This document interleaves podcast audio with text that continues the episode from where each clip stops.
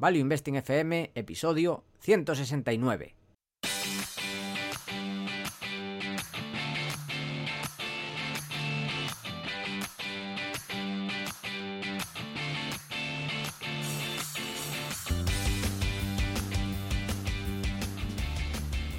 Hola, soy Paco Lodeiro. Bienvenido a Value Investing FM, el podcast semanal en el que te ayudaremos a sacarle partido a ese dinero que tanto cuesta ganar y ahorrar. ¿Cómo? A través del método de inversión más seguro, sensato y rentable, el Value Investing. Te recuerdo que si quieres sacar partido de tus ahorros y no sabes cómo empezar, tienes a tu disposición mi curso gratuito de introducción a la inversión en bolsa en la web www.academiainversión.com y yo soy Adrián Godas, colaborador de Academia de Inversión, fundador de Hacia Danubio, rey de Godas Academy y emperador de Godas Research. Si te interesa la inversión en minas, este es tu sitio. Te animo a hacer el curso gratuito en godasresearch.com. Y esta semana tenemos otra de nuestras maravillosas entrevistas. Pero antes, el warning.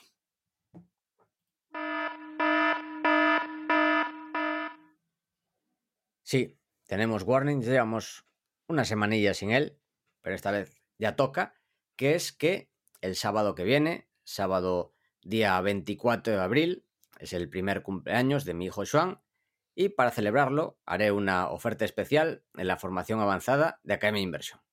Así que estáis avisados. Ese es el warning. Así que, Adrián, procede a presentar a nuestro querido invitado. Y es que tenemos con nosotros a Gorka, inversor particular, muchos lo conoceréis porque es autor de El Dividendo y también participa en el podcast de Héroes del Dividendo. Pero él es forma, de formación ingeniero técnico naval y trabaja, de hecho, mm, básicamente viviendo prácticamente en los barcos metaneros que transportan el LNG, el gas natural licuado, a través de los mares. Así que esto es un poco que queríamos hacer desde hace, ya lo hemos comentado como hace un año de hacer esto, de hecho, hubo un día que Gorka nos estuvo dando una masterclass ahí, 40 minutillos, hablando de cómo funciona por dentro esto. Maravillosa charla. Así que vamos, vamos, nos va a contar cómo es el mundo, el mundo del mar. Bienvenido a Ball Investing FM, Gorka. Muchas gracias por la invitación, Paco, Adrián. Eh, para mí es un placer pues estar aquí en, en este podcast con vosotros y bueno, pues charlando un rato de, bolsa, que yo creo que es una de las cosas que más nos gusta a los tres. Así que pues siempre es un placer y un honor, ¿no? Pues poder estar aquí, sobre todo para mí que pues no soy un inversor profesional y bueno, pues yo empecé como particular y como amateur y prácticamente autodidacta. Así que bueno, pues es, es un verdadero honor y un placer. El placer es nuestro y además va a ser un programa muy interesante. Tú ya has comentado que tu programa favorito fue la entrevista a la bandeira, pues a los que os haya gustado, esto va a ser un programa bastante similar. Hay bastantes historias. Si el mundo de las minas es peculiar, este mundo no se queda corto tampoco. Pero bueno, eso ya lo comentaremos más adelante con alguna historia naviera. Y si te parece, Gorka, empezamos por el principio. ¿Por qué empezaste a invertir? ¿Qué te llamó la atención de este mundo? Bueno, pues yo, la verdad que desde muy pequeño, pues siempre he sido una persona, pues hombre, razonablemente ahorradora y que ha tenido inquietudes con, con el tema del dinero. Y pues al final, pues uno empieza a trabajar y tiene que buscar, pues un poquito una solución, pues a, a ese ahorro, porque bueno, yo cuando empecé, pues era una época que, que sí que había inflación y se veía como tu ahorro, pues pues te, se quedaba en nada. De hecho, pues era la época en, lo que en la que los bancos pues te daban muchos regalos por tener depósitos, ¿no?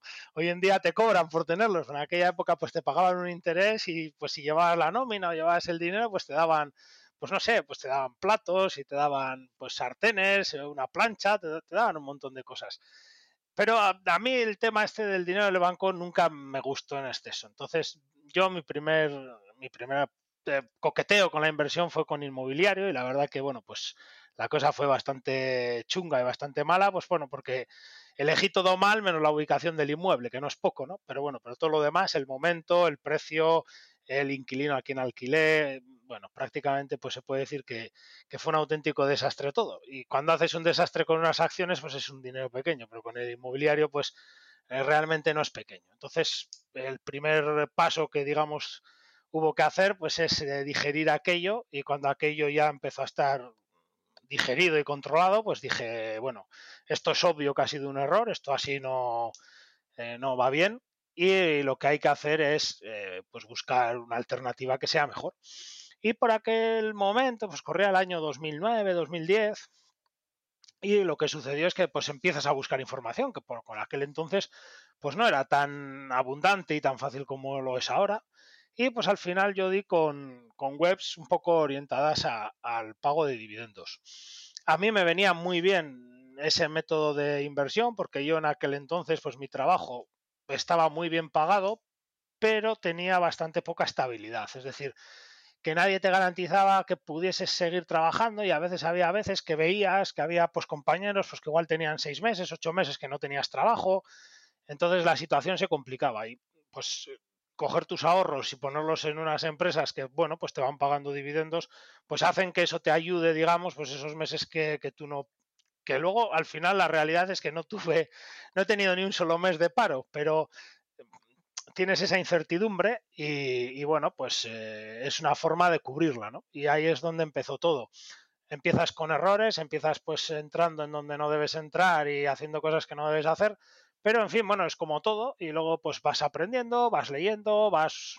Al final, pues tu red de gente y de contactos va creciendo. Para mí, crear el blog y empezar a contactar con gente como yo, con gente que ya empieza a saber que, sabe, con quien compartes ideas, con quien puedes tener un, win to win, sabes que ganan los dos, eh, está muy bien porque a mí me ayudó mucho y pues realmente conocí pues a cuatro o cinco personas que te ayudan mucho porque te dan información y compartes un montón de ideas y la verdad es que avanzas. Y para mí, ya te digo que la creación del blog pues, fue un punto de inflexión y ahí a partir de ahí pues yo empecé a mejorar también bastante, bastante como inversor y bueno, pues lo que es conocer gente que si a mí me dicen que yo estoy hablando en un podcast de, en un podcast de bolsa, cuando yo compro mis primeras acciones de Iberdrola o de Tubacés o de Tubos Reunidos, pues ahí por el 2010, pues, pues te digo que estás majara, ¿no? Pero bueno, pues mira, mm. pues he llegado y bueno, la verdad que contento de haber llegado. Bueno, a ver, 2010, pues ya son más de 10 años de experiencia y de aprendizaje. No está mal parece poco, pero está, está muy bien. Es ir componiendo esta experiencia y estos conocimientos. Sí, bueno, la verdad es que los años pasan volado, pero y yo, la verdad, cuando hablo con mucha gente que está empezando, siempre digo que normalmente los tres, cinco primeros son, suelen ser duros porque es muy raro que alguien empiece a invertir, aunque seguramente pueda haber excepciones, pero es muy raro que tú empieces a invertir cuando eh, justo hay una crisis. ¿no? Lo normal es que la gente novata empiece a invertir cuando la crisis ya está escampando y digamos ya, está en, ya estás en parte alcista. ¿Qué quiere decir eso? Pues que en, dos años vas a tener una crisis y como seguramente no estés todo lo formado que debieras, pues vas a tener bastantes errores y digamos ahí hay una época que mm, puede ser crítica y desesperante, sobre todo para gente que empieza a invertir sin dedicarle demasiado tiempo, digamos que, no sean tan adictos como yo. Hmm. Y otra, pero otra cosa, eso en la parte de inversión, pero ¿cómo acabaste en el tema barcos? ¿Es algo familiar o por qué te dio? No, yo soy el, el, primero de la familia. Y la verdad, pues mira, pues yo la verdad que tenía buenas notas y mm, en general iba bastante bien tenía algo de problema con, la parte que es de dibujo técnico y, entonces entrar en una ingeniería industrial o una ingeniería así y tal me asustaba un poco. Y, luego, bueno, tenía la parte de letras, pues no se me daba demasiado bien. Entonces, bueno, pues a la hora de elegir carreras, cuando, cuando pues estás en, que en mi caso yo fui el primer año que, se hizo el, el bachillerato LOXEP, como es hoy en día, ¿no? pues eh, me cogí una lista de, de, carreras que tuviesen poco paro y que pudiesen cuadrar con mi perfil y tal, y apareció esta y dije, bueno, pues una ingeniería no me gusta, esto es algo intermedio. Las otras opciones que tenía eran informática, que no me acababa de gustar, y, y físicas puras, ciencias físicas puras, pues dije, pues esto no, no, no huele mal, no pinta mal. Y ya pues ahí empecé a estudiar, hombre, más que perder un año, perder dos, si no te gusta, tampoco iba a pasar. Así que empecé y la verdad que empecé con muy mal pie, porque el, primer embarque que tuve fue horrible, pues una empresa pues, pues que ha cerrado y es una pena, pero por fortuna para mucha gente que iba por ahí, pues yo casi creo que está mejor cerrada que abierta. y, bueno, pues eh, te cuesta y luego pues yo la primera campaña la hice en, en portar contenedores y luego yo ya entré en el mundo del gas, la verdad que yo sacaba buenas notas, yo tenía buena relación con los profesores y tal, y conseguí entrar en lo que era, pues yo creo que la peor empresa de gas que había para acceso a nosotros. Es la peor, pero era de gas, ¿me entiendes? Entonces es un plus, porque cuando tú entras en el sector del gas es muy difícil que salgas. Porque nosotros tenemos una cosa que se llama el Matrix, digamos que es la experiencia, ¿no? Y va por tipo de barcos y por rango. Entonces, si tú consigues entrar joven y coges experiencia en gas, como digamos es el sitio más complicado y más restrictivo, es muy difícil que las mismas empresas te dejen salir. Con lo cual, pues yo tuve la suerte de entrar ya en el gas, entré en los gases licuados del petróleo, lo que es el LPG. Estuve ahí pues más o menos, pues yo diría que una década, más o menos, del 2006, bueno, empecé de alumno antes, pero ya digamos de maquinista estuve de 2006 al 2016 y en 2016 es cuando empieza el, segundo boom del LNG, el primero sería en el año 2004-2008 y pues decido intentar hacer el cambio y bueno, pues soy rechazado por dos empresas por no tener experiencia en, lo que es LNG y me admite una tercera, que es en la que estoy actualmente. Y pues ahora te sucede un poquito lo mismo. Yo he cogido experiencia en mi, en mi rango de jefe de máquinas, que es el, más alto que puedo alcanzar.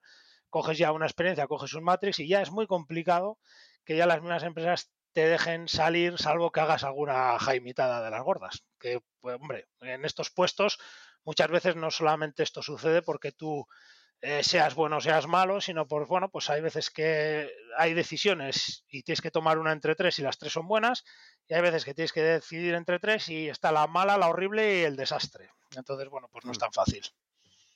¿Y cuál dirías que es la lección más importante que has aprendido durante tu carrera como inversor? Como, con mi carrera como inversor, pues yo creo que, que dormir tranquilo. Que sobre todo cuando tiene, si lo que pasa es que yo, a medida que han ido pasando los años, digamos, he ido ganando en, responsabilidad, con lo cual eh, yo, por ejemplo, he tenido unos meses que he tenido que, desconectarme, como, como cuenta Warren Buffett, que te echas a dormir y cuando te despiertes la cartera pues tiene que estar bien, pues eh, yo precisamente me ha pasado ahora eso. Entonces, eh, yo tengo acceso a Internet, aunque estaba afuera, pero tengo acceso a Internet, no era muy bueno, lógicamente miraba y puedes mirar, pero no me puedo poner a mirar eh, por los resultados de una empresa que llevo en cartera y, que puede estar bien o puede estar mal. Entonces, eh, a medida que tú tienes exigencias profesionales, pues también puede que eh, tienes que saber tener una cartera que te permita dormir tranquilo. Lo que sucede también es que cuando aumentan las, digamos, las responsabilidades profesionales, también aumentan los sueldos, con lo cual tienes menos dependencia de esa cartera. Pero bueno, pues tienes que saber jugarlo bien porque pues a veces este tipo de trabajos también cansan mucho y en un determinado momento pues eh, puede ser interesante pues decir adiós. Y bueno, la siguiente pregunta es, ¿cuál es tu estilo de inversión? Que has comentado que se centra en los dividendos y cómo ha evolucionado. Dentro de los dividendos dirías que hay, bueno, algunas características que podrían resumir tu estilo de inversión? Lo que pasa es que como yo he cambiado mucho, que es lo que le pasa a cualquier persona, no a mí, sino lo que le pasa a cualquier persona en, 11, 12 años ya casi que, voy a hacer invirtiendo, eh, mi inversión también se ha, ido modificando con ello. Yo cuando empiezo a invertir, pues prácticamente lo que buscas es algo que te dé una estabilidad y que te dé una tranquilidad en caso de que no tengas trabajo.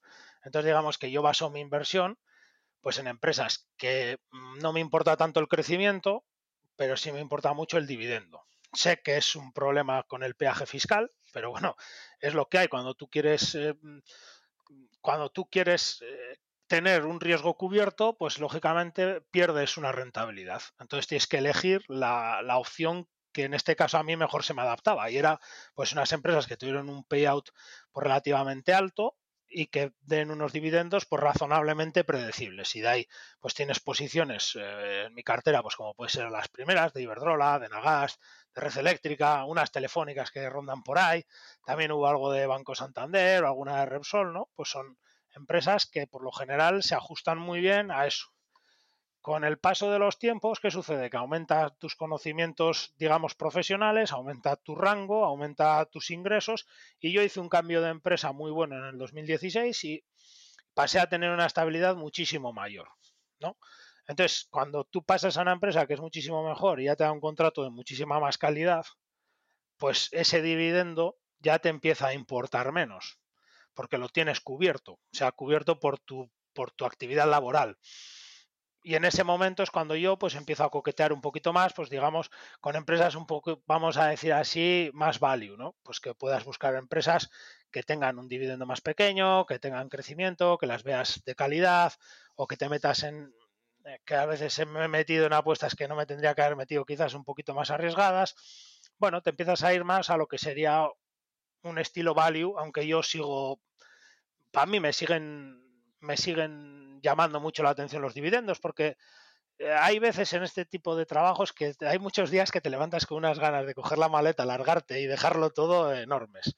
Y hay veces que, que los problemas o, los enfrentamientos que puedas tener con pues con algún no compañero o con algún superior o con algún bueno, algún tonto, porque para encontrarte tontos en, la vida solamente hace falta tiempo, porque los hay y, bueno, pues es estadístico. Entonces, pues el tener una buena cartera y soportada por unos buenos dividendos, pues sí, te da una, libertad y una alegría de plantarte y, de mandarle a alguno al carajo, pues es eh, extraordinario, ¿no? Entonces, que de hecho, pues uno no lo sabe hasta que lo hace, ¿no? Cuando lo hace, pues además es, es increíble porque te quedas estupendamente bien y, además generalmente como sueles tener razón, pues eh, lo que va a suceder es que te quedas bien y además luego vas a ver cómo cosechas frutos positivos eh, por haberte plantado y haber dicho pues lo que es la realidad, lo que piensas y lo que crees que es mejor. Y que no te lo has tenido que callar por miedo a que te puedan eh, coaccionar o despedir o lo que sea. Muy, muy, muy, muy interesante. Y antes de meternos ya directamente con el tema de mm, LNG, ¿cuáles dirías que son tus fondos e inversores de referencia? Bueno, yo tengo, tengo participaciones en el COBAS. A mí, Parames es un tío que me gusta mucho cómo invierte, a pesar de, bueno, esta etapa que ha tenido un poco complicada, que este año, pues eh, ya ha sido diferente, ¿no? Y para mí es un, a mí me gusta mucho, siempre hay posiciones que te gustan más y te gustan menos, lógicamente en un fondo no te puedes compartir todo, pero mm, a nivel español me gusta mucho Parames y me gusta mucho Iván Martín, el de, el de Magallanes. Yo mm, invierto, mm, diría que yo soy la persona, o sea, como si tuviese que compararme con un con un gestor, que lógicamente Iván Martín es infinitamente mejor que yo, vamos, solo faltaría, pero quizás mi estilo que más se pareciera sería el de Iván Martín. Y así a nivel internacional, pues yo eh, soy enormemente seguidor de, Warren Buffett, sobre todo de lo que hace y no de lo que dice. Y, así también me gusta mucho Fund Smith, eh, Terry Smith, que le sigo un poquito de vez en cuando porque sus movimientos, sus posiciones también me gustan mucho y las comparto mucho y es un, es un inversor que me gusta mucho. Me gusta mucho también el carisma de Bill Ackman, pero bueno, no tanto como inversor, sino más como él, como un personaje, bueno, pues auténtico. Bueno, aquí también somos muy fans de, Bill Ackman. Así es. Y ya entrando en el mundo del LNG, ¿nos puedes explicar cuál es la cadena de valor dentro del sector, dentro del LNG? poco los países productores, los compradores y el país que juegan los armadores en todo este sector. Sí, bueno, el gas natural, el metano, eh, pues es eh, básicamente como negocio, yo siempre lo digo que es bastante malo, ¿no? Es un negocio bastante malo, lo que pasa es que como es energía, pues es necesario y, bueno, y es lo que hay. Entonces, de hecho, em, si nos remontamos un poquito al pasado, había muchísimos pozos mixtos en los cuales pues tú obtienes crudo, puedes obtener otras cosas y además pues obtienes metano, ¿no? Que el metano directamente se tiraba a una antorcha y esto es porque por sus dificultades ¿eh? para poder ser eh, transportado. Eh, si tienes un gasoducto, pues bueno, lo bombeas. No es nada barato bombear en contra de lo que la gente nos podemos pensar, que digamos que podemos pensar que empujar de forma gaseosa el metano puede ser más barato que relicuarlo, transportarlo por mar y luego volver a regasificarlo, pues los costes de un de empujar el gas, eh, digamos, en estado gaseoso es, son elevados. Además, el metano tiene la característica que es enormemente explosivo y además es, son explosiones muy virulentas. O sea que hay un, tema de seguridad importante.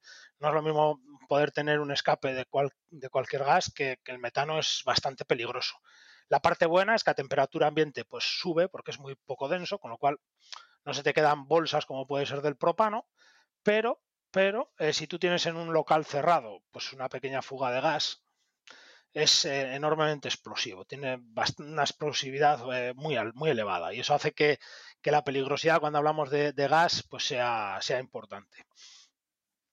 Entonces, bueno, pues el LNG prácticamente pues empieza a funcionar, pues yo creo que será en los años 60, 70 y prácticamente es el monopolio de tres o cuatro personas, o sea, hay tres, cuatro empresas que lo hacen, tres, cuatro armadores que hacen los primeros buques LNG para transportar, los primeros gasoductos y el LNG tiene una ventaja terrible y es que es un producto muy limpio. Entonces digamos que esta es eh, la gran ventaja que uno tiene cuando maneja LNG. Cuando tú haces un proceso térmico con cualquier otro combustible, pues ya sea carbón o gasoil o fuel o gasolina, pues tienes unos residuos que son eh, bastante elevados y en cambio el, LNG, o el metano, que es un producto que explota muy bien, que tiene una combustión muy buena, pues también es muy pura y a nivel de mantenimiento pues consigue salvar mucho. Y como no tiene azufre, evitas que tengas ácido sulfúrico en, los escapes, ¿no? Y esto evita que se te pues que se hagan agujeros en el tubo de escape del coche, que era una cosa tan común antes. Pues esos agujeros del tubo de escape no era otra cosa que teníamos azufre que cuando eh, combustionaba pasaba a ser SO2 y con H2O pues te hace H2SO4, que es el ácido sulfúrico, que bueno, pues hace agujeros porque tiene la manía de, corroer. Entonces, en ese sentido, el LNG pues es un producto limpio, es un producto muy bueno y que, y bueno, pues que sirve para mucho y sobre todo eh, puedes usar hasta la última gota de calor, que en caso de fuel o carbón, pues eh, los gases de escape nunca los puedes bajar de 200 grados más o menos. Con lo cual el rendimiento, el rendimiento pues lo mejoras mucho y aparte mejoras mucho tus gastos en mantenimiento porque es un producto limpio y además, ahora que estamos muy de moda con todo esto de los, las emisiones, pues la reducción de CO2 por, por, su composición química del metano, pues es una relación bastante mejor que la que tendríamos pues con un equivalente, llámese el que quieras, ya sea butano, propano o gasolina o gasoil. Entonces digamos que estas son un poquito las razones del cambio que estamos viendo pues, en China o en India hacia el LNG, o en Japón, que ha sido el, consumidor por excelencia en la historia.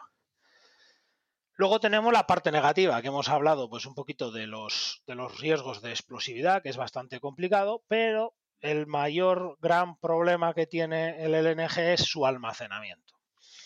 Un litro de LNG, si lo ponemos en estado gaseoso, nos ocupa 615, 620 veces. Con lo cual, pues es obvio que en estado gaseoso almacenarlo pues no es eh, muy útil, salvo que tengas eh, un yacimiento, como pues por ejemplo es el almacenamiento que tenemos en, aquí en, Bilbao, ¿no? en la, gaviota, que es una bolsa de gas que, se, que en su día se vació y lo que hacen es, eh, pues la tienen de, de, tanque, ¿no? Entonces tú llenas, metes ahí, sacas, metes, sacas, ¿no? Si tienes algo natural que te permite hacer eso, lo puedes tener, pero si no, pues en China o en Japón, pues son tanques inmensos, pero inmensos, y, parecen champiñones si los ves desde el avión, ¿no? Es una zona que lo único que hay es champiñones, que son tanques del LNG, y lo tienes que tener almacenado ahí. Pero el gran problema que tiene el, el LNG, si lo tienes en estado líquido almacenado, es que como está a menos 160 grados, pues se evapora. Entonces es lo que nosotros conocemos como el boil off rate, que es, digamos, el porcentaje diario del líquido que se te evapora simplemente por estar ahí eh, esperando, ¿no? Almacenado. Que es un gran problema porque tú el petróleo lo echas en un tanque, lo dejas ahí y ahí está, quieto. No es exactamente así, porque también tiene sus gases y sus cosas, pero bueno. Pero el LNG tú lo echas en un tanque y eso se pone a evaporar y nos genera pues esa pérdida de dinero, de carga, ¿no? Porque al final si tienes una pérdida, si lo puedes bombear a la red, pues lo puedes bombear a la red, pero si no lo puedes bombear, pues eh, lo tienes que, tienes que hacer o lo haces líquido de nuevo y eso te cuesta pues un 20-30% de lo, del proceso, ¿no? Es decir, que sobre 100 metros cúbicos del LNG, si lo queremos relicuar, pues vamos a usar 30 quemando en motores para generar energía eléctrica que relicúen los otros 70. Entonces, pues es un gasto enorme. Con lo cual, pues ese, digamos, es un, tema que lo que hace es generar cuellos de botella y, restricciones y gastos. Y es algo que mucha gente que entra en el LNG, eh, operadores nuevos o empresas nuevas, pues muchas veces se olvidan y generalmente les genera bastantes eh, dolores de cabeza. El siguiente problema que tiene es que, claro, si tú tienes algo a menos 163, pues desde luego acero de la chatarrería del pueblo no es. Entonces, ya vas a tener que trabajar con válvulas muy caras, con tanques muy caros, con todo muy caro. Y lo que es muy caro, pues hay que cuidarlo porque si no lo cuidas se rompe y claro, cuando hay que reemplazar, pues vuelve a ser muy caro.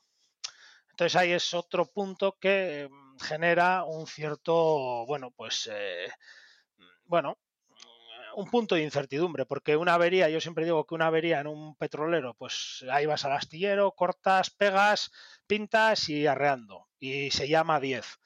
Eh, eso mismo lo tienes en un LNG, vas al astillero y empiezan los problemas, los sudores, reparas, cuando piensas que vas a salir se ha roto algo más, vuelves a reparar, no sé qué, vienes para aquí, pintas, ahora no se puede, salgo, y en vez de 10, pues se llama 50 o 100.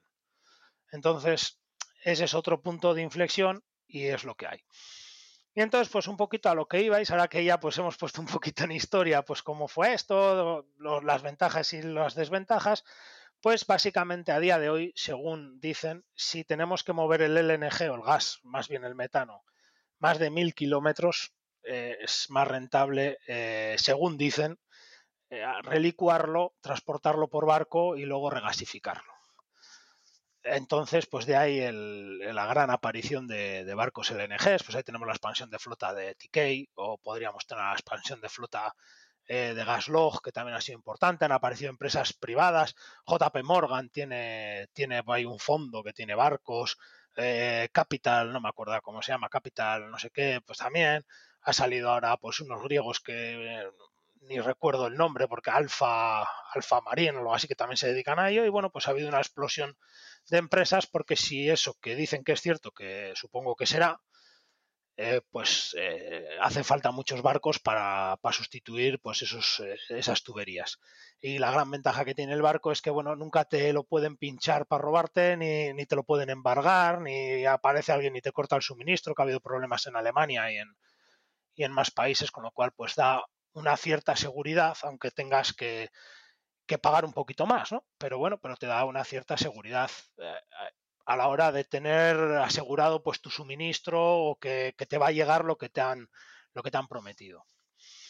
Y luego, como países productores, pues históricamente, pues el países productores teníamos a Perú, que tiene unas bolsas de gas, bueno, que son bastante importantes, que históricamente ha sido un gas que ha ido bastante para Japón y para Corea. Luego teníamos Indonesia, que tiene también unas cuantas bolsas eh, de gas importante, Nigeria, que es pues un histórico de carga de gas, Argelia, pero Argelia ha sido más eh, por gasoducto. Teníamos Egipto con la terminal de Damieta, que hubo el embargo, que estaba metido gas natural, y BG Group, que luego lo compró Shell. Y eh, luego apareció el gas en Australia, que es la famosa expansión de BG Group, que planteó hacer ahí una obra pues, faraónica para poner una ruta con una barbaridad de barcos Australia, Estados Unidos y en medio del proceso pues es cuando aparece pues el, tema del, gas en Estados Unidos y revienta todo el mercado y bueno pues Estados Unidos que era un, gran bueno era comprador pues pasa a ser eh, vendedor. Le pasa un poco lo mismo que a Canadá, pero no era la misma escala. Ni Canadá compraba tanto como Estados Unidos, ni ahora Canadá vende tanto como Estados Unidos. Y luego, pues bueno, en el Golfo Pérsico siempre ha habido gas. Qatar quizás sea pues la referencia en, gas natural y su, bueno, ahora mismo tienen un, contrato, un megacontrato que hablan de ciento no sé cuántos barcos que van a sacar a licitación, que bueno, pues se está retrasando, nadie sabe nada de ello, pero, pero cualquier día suena el teléfono y arranca todo. Y en la parte de los consumidores, pues como hemos dicho, pues estaba pues Estados Unidos, que siempre ha sido un consumidor, estaba Europa, que ha crecido, pero no es, digamos, un consumidor importante ahora mismo. Estaba Japón, que siempre ha sido un, auténtico devorador de gas natural, o sea, ha sido, y cuando hubo el problema de Fukushima fue bestial la cantidad de gas que empezó a comprar Japón, que ahora parece ser que Japón está volviendo a arrancar nucleares y están volviendo con el plan nuclear porque, claro, el gas hay que pagarlo y no es barato muchas veces. Hay veces que sí, pero otras veces no lo es. Y Corea, Corea del Sur también es un gran demandante de gas y en los últimos años pues nos ha aparecido eh, la China e India. ¿no? Eh, son países que como no tienen prácticamente tecnología vieja, pues lo que montas es lo más eficiente, lo mejor. Y pues a día de hoy, pues en producción eléctrica, pues si tienes un gran consumidor como una gran ciudad, pues seguramente el proceso más eficiente es un ciclo combinado de gas natural. Bueno, estoy hablando de, lo que es producción con combustible fósil. No me voy a lo que es el tema de nuclear, hidráulica o renovables, ¿no? Digamos, necesitas un combustible fósil. La alternativa más económica y rápida y viable a día de hoy, pues yo creo que es, si tienes un gran consumidor, pues tener un ciclo combinado que alcanzan rendimientos, pues que yo creo que se acercan si no superan el 60%. Tampoco estoy muy puesto en ese, en ese punto, pero, pero sí. Y la otra alternativa que hay que se está usando mucho ahora, sobre todo en países que vamos a decir así que no son eh, estables o que son un poco bananeros, pues es la creación de megacentrales con contenedores. Y entonces cada contenedor lleva un motor eh, de gas dentro, un motor de combustión, como el, bueno, el de un camión grande, ¿no? Con su alternador y todo. De forma que si pasa algo en el país, aproximadamente en menos de una semana tienes la central desmontada, puesta en un portacontenedores y te piras. Entonces esa es una alternativa que se está dando mucho. Pues cuando quieres alimentar una ciudad pequeña y no sabes qué hacer, pues bueno, pues llamas a alguien que te haga algo de esto y te lo hace. Y si pasa algo, pues te escapas. Entonces, bueno, pues es una alternativa que está ahí que puede modificar, vamos a decir así, puede eh, cambiar el mercado marítimo del LNG, porque hasta ahora el mercado marítimo mayoritariamente es eh, transoceánico y con barcos muy grandes, y esto puede crear un cabotaje de, barcos pequeños, de que tengan que alimentar a estos pequeños depósitos o pequeños barcos regasificadores o bombeadores de líquido ¿eh? mm, para alimentar a estas centrales Lego, ¿no? Porque podríamos decir porque es una especie de Lego lo que hacen que alimentan pues donde, donde les manden. Y se usa mucho también, pues si tú, por ejemplo, quieres montar una mina y no es muy grande, pues en lugar de hacer una cometida eléctrica y este tipo de historias, pues lo que haces es eso, creas un tanque ahí del LNG, eh, pones estos contenedores, los que necesitas, tú pides los que necesitas, porque ya te digo que es como un Lego, y eh, ya tienes suministro eléctrico. Que se agota la mina y quieres irte, pues yo qué sé, 300 kilómetros al norte, pues bueno, llamas a unos camiones, te desmontas todo con una grúa, te vas para allí y lo vuelves a montar. Entonces está resultando muy práctico y está teniendo, la verdad, que bastante buena aceptación. Muy interesante. Y en todo esto, para conectar compradores y vendedores, tenemos un poco donde entras tú. Tú te ocupas de alimentar a los compradores con los barquitos. Sí, sí, básicamente el mercado del LNG históricamente era un mercado muy cerrado. Es decir, salía un contrato eh, por ejemplo, el de Japón con Qatar, que lo llevó, si no recuerdo yo mal, una empresa eh, del Golfo Pérsico que se llamaba Enjesco, y eran, te hacían un barco con 20 años de contrato y sabías cuándo cargabas, cuándo descargabas, pero al entrar tanto nuevo país al mercado, pues ha aparecido el, trading, vamos a decirlo así, el, trading agresivo en, el mercado. Y pues ahora hay varios operadores, yo creo que uno de los principales es Shell a nivel mundial, y lo que hacen ahora pues es hacer pues más trading, ¿no? Lo que antes sucedía con el petróleo las gasolinas, pues ahora está sucediendo con el LNG. Entonces, básicamente, pues un comprador pone en el, o sea, un productor pone en el mercado un gas, ¿no? Que él produce, que va a tener un almacenamiento y lo va a tener ahí, y aparece un intermediario que es el que te lo va a comprar a ese, lo va a montar en un barco y lo va a colocar en un vendedor históricamente cuando tú cargabas el NG sabías quién lo había comprado. A día de hoy, pues eso está cambiando. Entonces, eh, bueno, pues pasan cosas más, eh, bueno, pues más lo que es un mercado global, que es una cosa que hay mucha gente que se extraña y eso es lo que pasaba pues con el petróleo, con el propano, pues de toda la vida, ¿no? No es, no es una cosa que podamos decir que es nueva sino que simplemente pues que el mercado ha crecido, ha hecho economía de escala y se ha, se ha masificado. Y entonces suceden este tipo de cosas. Eh, Y pues sí, Es que justamente mi siguiente pregunta era sobre eso. Era para preguntarte si no te daba la sensación, que, que a mí me la da, de que cada vez el LNG es más commodity. Antes era como un un nicho más pequeño, más especializado, lo que tú dices, contratos a más largo plazo, y ahora cada vez el mercado spot cada vez más grande, menos contratos, más volátil, por así decirlo. También aparecen nuevas tecnologías cada poco tiempo. O sea, en los últimos, no sé, los últimos 20 años, ¿cuántas veces ha cambiado la tecnología de los barcos? Y, veo que también lo piensas, ¿no? Que cada vez está más eh, mm, pareciendo un poco más el petróleo, por así decirlo. Sí, es, y además es un tema que la gente eh, puede confundirse, porque sí, es una commodity, pero el problema que tiene el LNG, que es lo que despista a muchos y lo que causa muchos dolores de cabeza, es el tema que he comentado de- del boil off, ¿no? Eh, tú cargas un petrolero y dices, ahora lo fondeo ahí y ahí se queda. Tú cargas un LNG, no puedes hacer eso. O sea, todos los días hay una parte de la carga que la pierdes. Entonces, claro, eso se lo come, digamos, o sea, ese, ese gasto lo tiene eh, la persona que está en ese momento es propietario de ese LNG. Y eh, la tecnología en los barcos, pues digamos que ha cambiado muchísimo, muchísimo, porque, el- por ejemplo, en un petrolero podríamos hablar que un petrolero de los años 60 a un petrolero de, eh, actual, pues no ha cambiado nada. Lógicamente no ha cambiado nada. Han cambiado los combustibles, han cambiado los aceites, han mejorado los motores, pero todo se ha basado en pues introducir electrónica o mejorar el mecanizado, mejorar los materiales. O sea, mejoras pues como la que es un coche. Lógicamente, pues si comparamos un 127 con un pues con un- el último modelo que saque ahora pues eh, Volkswagen, pues va a ser completamente distinto. Pero al final es un motor que funciona con el mismo, casi con el mismo concepto y mm, lo único que se ha hecho es incorporar, digamos, el avance del mundo pues a ese coche. Pero en el sector LNG ha cambiado todo. O sea, ha cambiado todo, han cambiado los tipos de los tanques, ha cambiado la propulsión, ha cambiado pues eh, la forma de ver la seguridad, ha cambiado, o sea, absolutamente todo, no ha quedado nada.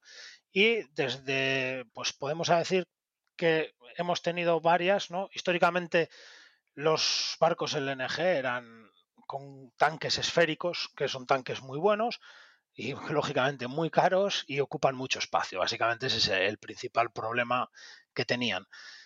Y eh, se pasa a los tanques eh, de GTT, ¿no? de lo que podríamos decir de membrana, que es una solución barata. O sea, los tanques de GTT, eh, digamos que no son buenos, pero no son caros y es, digamos, la, la, alternativa que existe. ¿no? no habría una forma de sustituirlos de forma sencilla y económica. Pero a mí, personalmente, pues no me parecen buenos y, bueno, pues, pero bueno, pero es que es lo que sucede, o sea, no hay más. Y, entonces ese fue ya el primer cambio. Y esto redujo, bueno, creo más boil off por un lado y creo una cosa que se llama, que seguramente no os suene, que es el, slow, es, eh, el slowshing, que es que un barco LNG no puede ir cargado a cualquier carga. Es decir, un barco LPG, tú puedes, si es un barco que entran 20.000 metros cúbicos, pues puedes tener desde 19.000, o sea, desde el 98% al cero, ¿no? Lo puedes llevar donde quieras. En un LNG de estos grandes que veis en ticket y tal, tienes un nivel mínimo que de ahí no puedes pasar hasta que llegas a uno máximo. Es decir, solamente lo puedes llevar casi lleno o casi vacío. Porque todo lo del medio, el, movimiento del mar haría que se creen olas ¿no? del LNG y te rompería el tanque.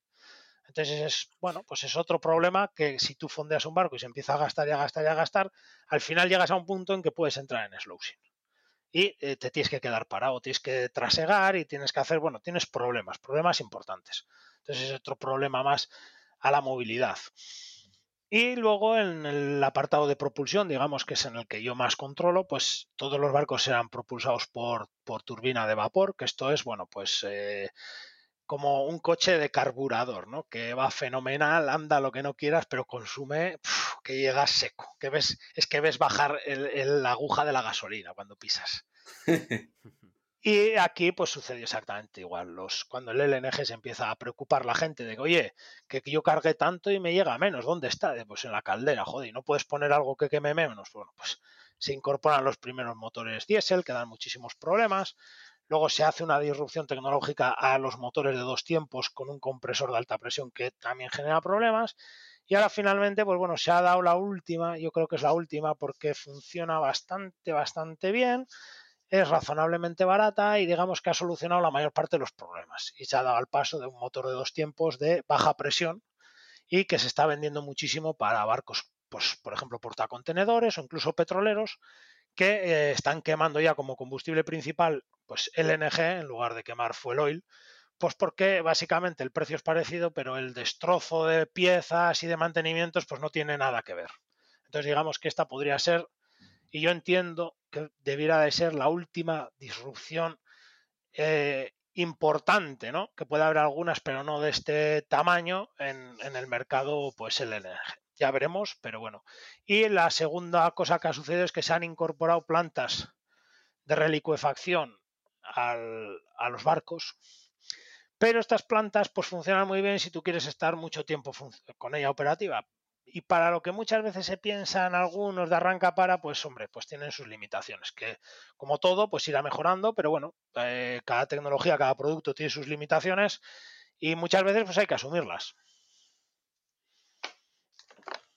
Yo quería preguntarte por un, bueno, una empresa que has mencionado, GTT, que cotiza en Francia que acabo de mirarla y tiene un dividendo en estos momentos superior al 6%, la has mirado, porque dices que, bueno, no te convence mucho, pero que es la mejor alternativa que hay en el mercado, de las mejores. Bueno, es la única. Bueno, o la única, pues mejor todavía. ¿No te has planteado invertir en ella?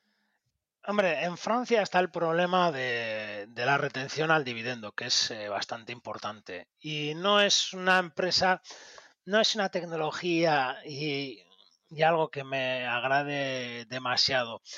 Mm, la verdad que, pues no, no me he planteado. Empresas francesas prácticamente paso, paso de ellas bastante, pero pues podría ser una alternativa, ¿eh? no te diría que no. Si no tuviésemos este problema de este problema de la doble retención. Sí que es cierto que ha aparecido digamos, GTT prácticamente tenía la exclusividad y yo este año, que bueno, pues algún día anduve por ahí mirando y tal y cual, eh, he visto que ha aparecido un competidor, una ingeniería de Singapur que ha desarrollado lo que podría ser una alternativa o una amenaza. Eh, está por ver, porque eh, la idea que plantean y lo que dicen suena muy bien. Mm, yo han sacado algún barco ya, tiene muy buena pinta, pero hay un rango, digamos, el rango de, tamaño más grande de barco que yo creo que no serían capaces de llegar y tendría que seguir siendo GTT. Mm, ya se verá. GTT también ha sacado mejoras a nivel de boil off y, mejoras muy importantes, con lo cual, pues sí que tienen un nicho de mercado, pero sí que es cierto que a pesar de que le pueda haber que tienen un nicho de mercado, quizás lo que no pueda haber es que puedan seguir manteniendo, digamos, el crecimiento. O sea, mm, ahora se está construyendo mucho LNG, se ha, construido mucho el LNG, pero se puede mantener, pero no sé yo si podría seguir el crecimiento, desde luego, exponencialmente como ha sido en el pasado, no. Otra cosa que nos comentaste cuando hablamos ya hace, bueno, aproximadamente un año, creo yo, no sé cuándo fue exactamente, pero creo que más o menos fue por ahí, fue la relación entre el boil of rate que acabas de comentar ahora por barco y los rates, que claro, no es lo mismo uno y otro, porque claro, si tú tienes más evaporación, lo que comentaste, pues estarás dispuesto a pagar menos por un barco porque tú estás perdiendo mercancía, ¿no? Entonces hace que los barcos antiguos sean cada vez menos interesantes. No sé si puedes comentar un poco esto, cómo funciona y cómo está en la actualidad. Sí, básicamente, pues es exactamente como has dicho tú, ¿no? Cuando, cuando el mercado no está completamente loco, como ha pasado este año, pues eh, lógicamente el que, el que pide el charter lo que va a mirar es que el, el boil off sea lo mínimo posible, ¿no? Y sobre todo esto te lo hacen mucho, pues si las empresas eh, buscan un contrato a largo plazo, ¿no? Entonces, si vamos a cualquier a cualquier empresa de barcos, pues por ejemplo en Gaslog o en alguna otra ¿no? que he visto, pues vaya, vamos a ver que seguramente en la lista de barcos venga eh, explícitamente el, boil off rate, porque es importante, ¿no? Es eh, cuanto menos tengas el, el, el boil off, no solamente más vas a poder cobrar de charter, sino que más apetitoso va a ser tu barco. Es decir, se va, a chartear antes. Y lógicamente, claro, esto lo que hace es eh, eliminar competitividad a los barcos antiguos, pero ¿qué sucede? Que los barcos antiguos por lo general ya están pagados, entonces, pues bueno, el, dueño los puede alquilar por un precio menor y si aparece la inflación, como muchos ya anuncian, y empieza a aparecer un precio de barcos superiores, lo que va a hacer es que el barco se encarezca, digamos, construir uno nuevo, y puede empezar a ser atractivo, pues, chartear uno de esos eh, antiguos. Porque claro, un barco, imaginemos la cantidad de toneladas de acero, cobre y demás que lleva, con lo cual, si una subida del 20% en materias, lógicamente no es un 20% en el precio del barco, pero sí que empuja para arriba el precio. ¿Y cómo ves el sector naviero y en concreto el del transporte de LNG en el futuro? Pues yo creo que como en el pasado. Mm, es un sector un poco, sí, es un sector muy cíclico, es un sector que que bueno, pues es lo que hemos visto este año, que te puedes encontrar unos rates eh, desorbitantes para barcos auténticamente malísimos y, puedes pasar luego pues a unos rates que no cubres casi ni pues poco más que el gasto, ¿no? Entonces, eh, bueno, son cosas que suceden y, y, te tiene que, o sea, tu forma de inversión tiene que adaptarse a ello, ¿no? Y, lógicamente, pues hay que tener nervios de acero si quieres estar en este sector, porque eh, caídas del 20, 30, 40%, sobre todo si la empresa es pequeña, pues, pues es que se hacen muy fácil, porque cuando todo se empieza a poner feo, pues, pues todo se pone feo. Y, y de repente, pues es lo que digo yo, que pues imaginaros qué alegría, imaginaros que el barco este que se ha cruzado en Suez, pues la empresa estuviese cotizada, pues, pues hubiese sido un palo monstruoso. Y además es que realmente tampoco sabes muy bien hasta qué consecuencias va a tener, porque ¿cuánto va a estar esto parado? Pues ahora hemos visto casi de una semana o semana y media, algo así, pero, pero puede ser un mes, puede ser eh, mes y medio, se queda ahí para toda la vida. Eh, ¿Qué pasa con todos los dueños de la carga? Bueno, y han tenido suerte, porque bueno, pues ha salido pronto y vamos a decir que el barco no era peligroso, porque imagínate, imagínate que en vez de ser eh, el barco, un barco portacontenedores, pues es un petrolero y se te queda ahí clavado y tienes un derrame. O, es un LNG, se le cae toda la planta, no puede relicuar el gas y tiene que empezar a, aliviar tanques eh, y hacer ahí una, una, nube, una nube de LNG y hay que, hay que desalojar y bueno. Pues, entonces es un sector que tiene incertidumbre, que tiene que es cíclico y como se junta la ciclicidad, digamos, de la commodity que tú estás más el ciclo de, lo que vale tu activo, porque imaginémonos ahora que, la, que aparece inflación y las materias primas se disparan, ¿no? Que podría ser algo que es asumible, ¿no? O sea, que pueda pasar, no es ninguna locura. Pues es que automáticamente si los barcos suben un 40% de precio por culpa de esas materias primas, es que fíjate, la flota de TK vale un 40% más. Sin hacer nada, ¿eh? y los charters nuevos que vayas a coger, pues van a tener un incremento, porque el charter va a venir siempre relacionado con el precio de un barco nuevo. Pero si un barco nuevo te sube un 40% del precio, pues los charters, pues no te voy a decir que suban un 40%, pues sí te pueden subir un 20, un 25%.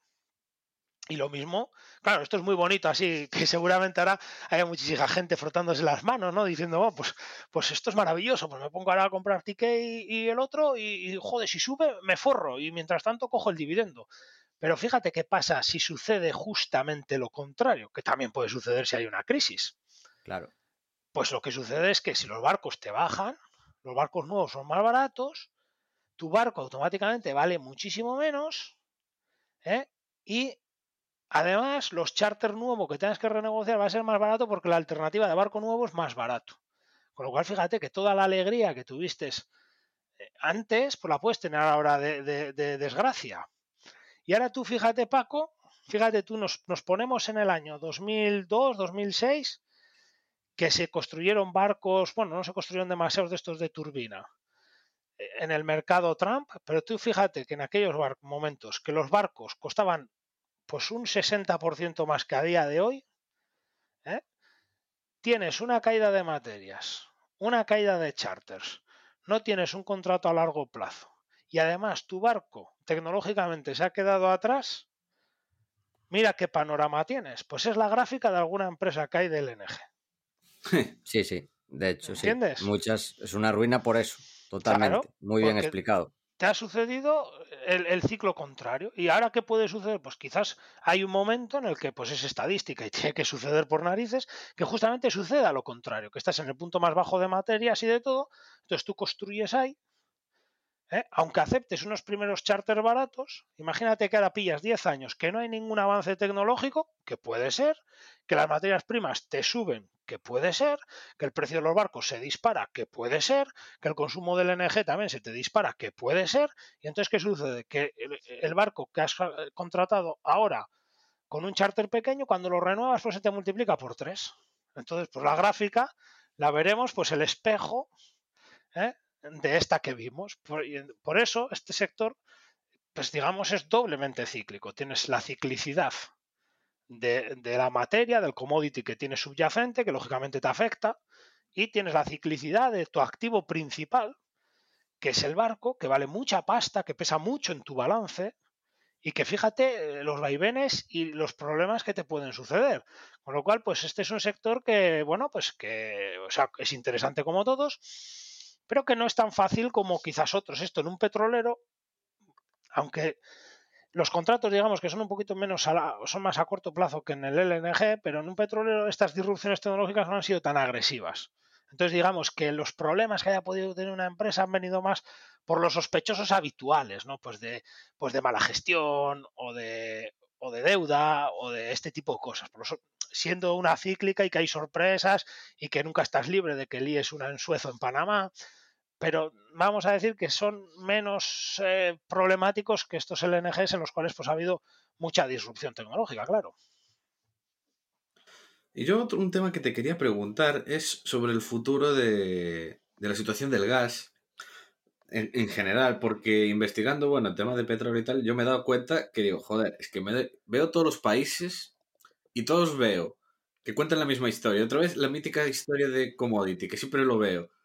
Eh, la demanda, todo el mundo dice que la demanda de gas va a subir.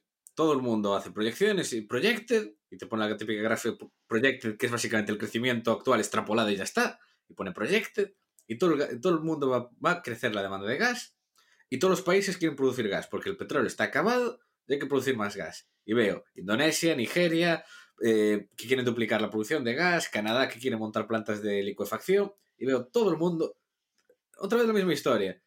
Historias de que aumenta la demanda, todo el mundo se pone a producir más, y a mí me da una sensación de que con esa narrativa de demanda y que cada vez la gente mete capacidad de producción y además, como vende muy bien por toda la transición energética y tal, también todo el mundo pidiendo más barcos y más empresas.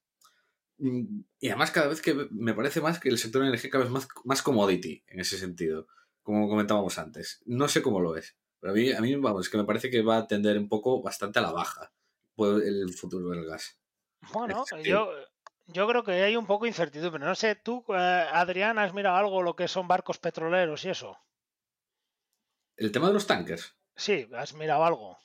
¿En qué sentido? Sí, o sea, yo he leído. tienes algo de familiarización. Bueno, pues sí. Yo te voy a dar un dato para que, eh, para que quizás la gente no le, no le suene demasiado. Un petrolero de estos grandes que puedas encontrar en Euronav, no me voy a ir a la, saga más grande, ¿no? porque sería injusto. ¿no? Un petrolero estándar de estos pues tienen las, suelen ser 200, 300 mil toneladas más, más o menos. ¿no? Eh, un gasero de los eh, tipo, vamos a decir, de, de TK, no llega a las 100.000. Es decir, que para transportar los mismos kilos, digamos, de energía, aunque es cierto que el LNG la vas a aprovechar mejor, ¿eh? pero para transportar los mismos kilos de combustible, que es al final eh, lo que te interesa, ¿no? Necesitas más de, pues necesitas casi seis veces, seis, seis barcos. ¿no?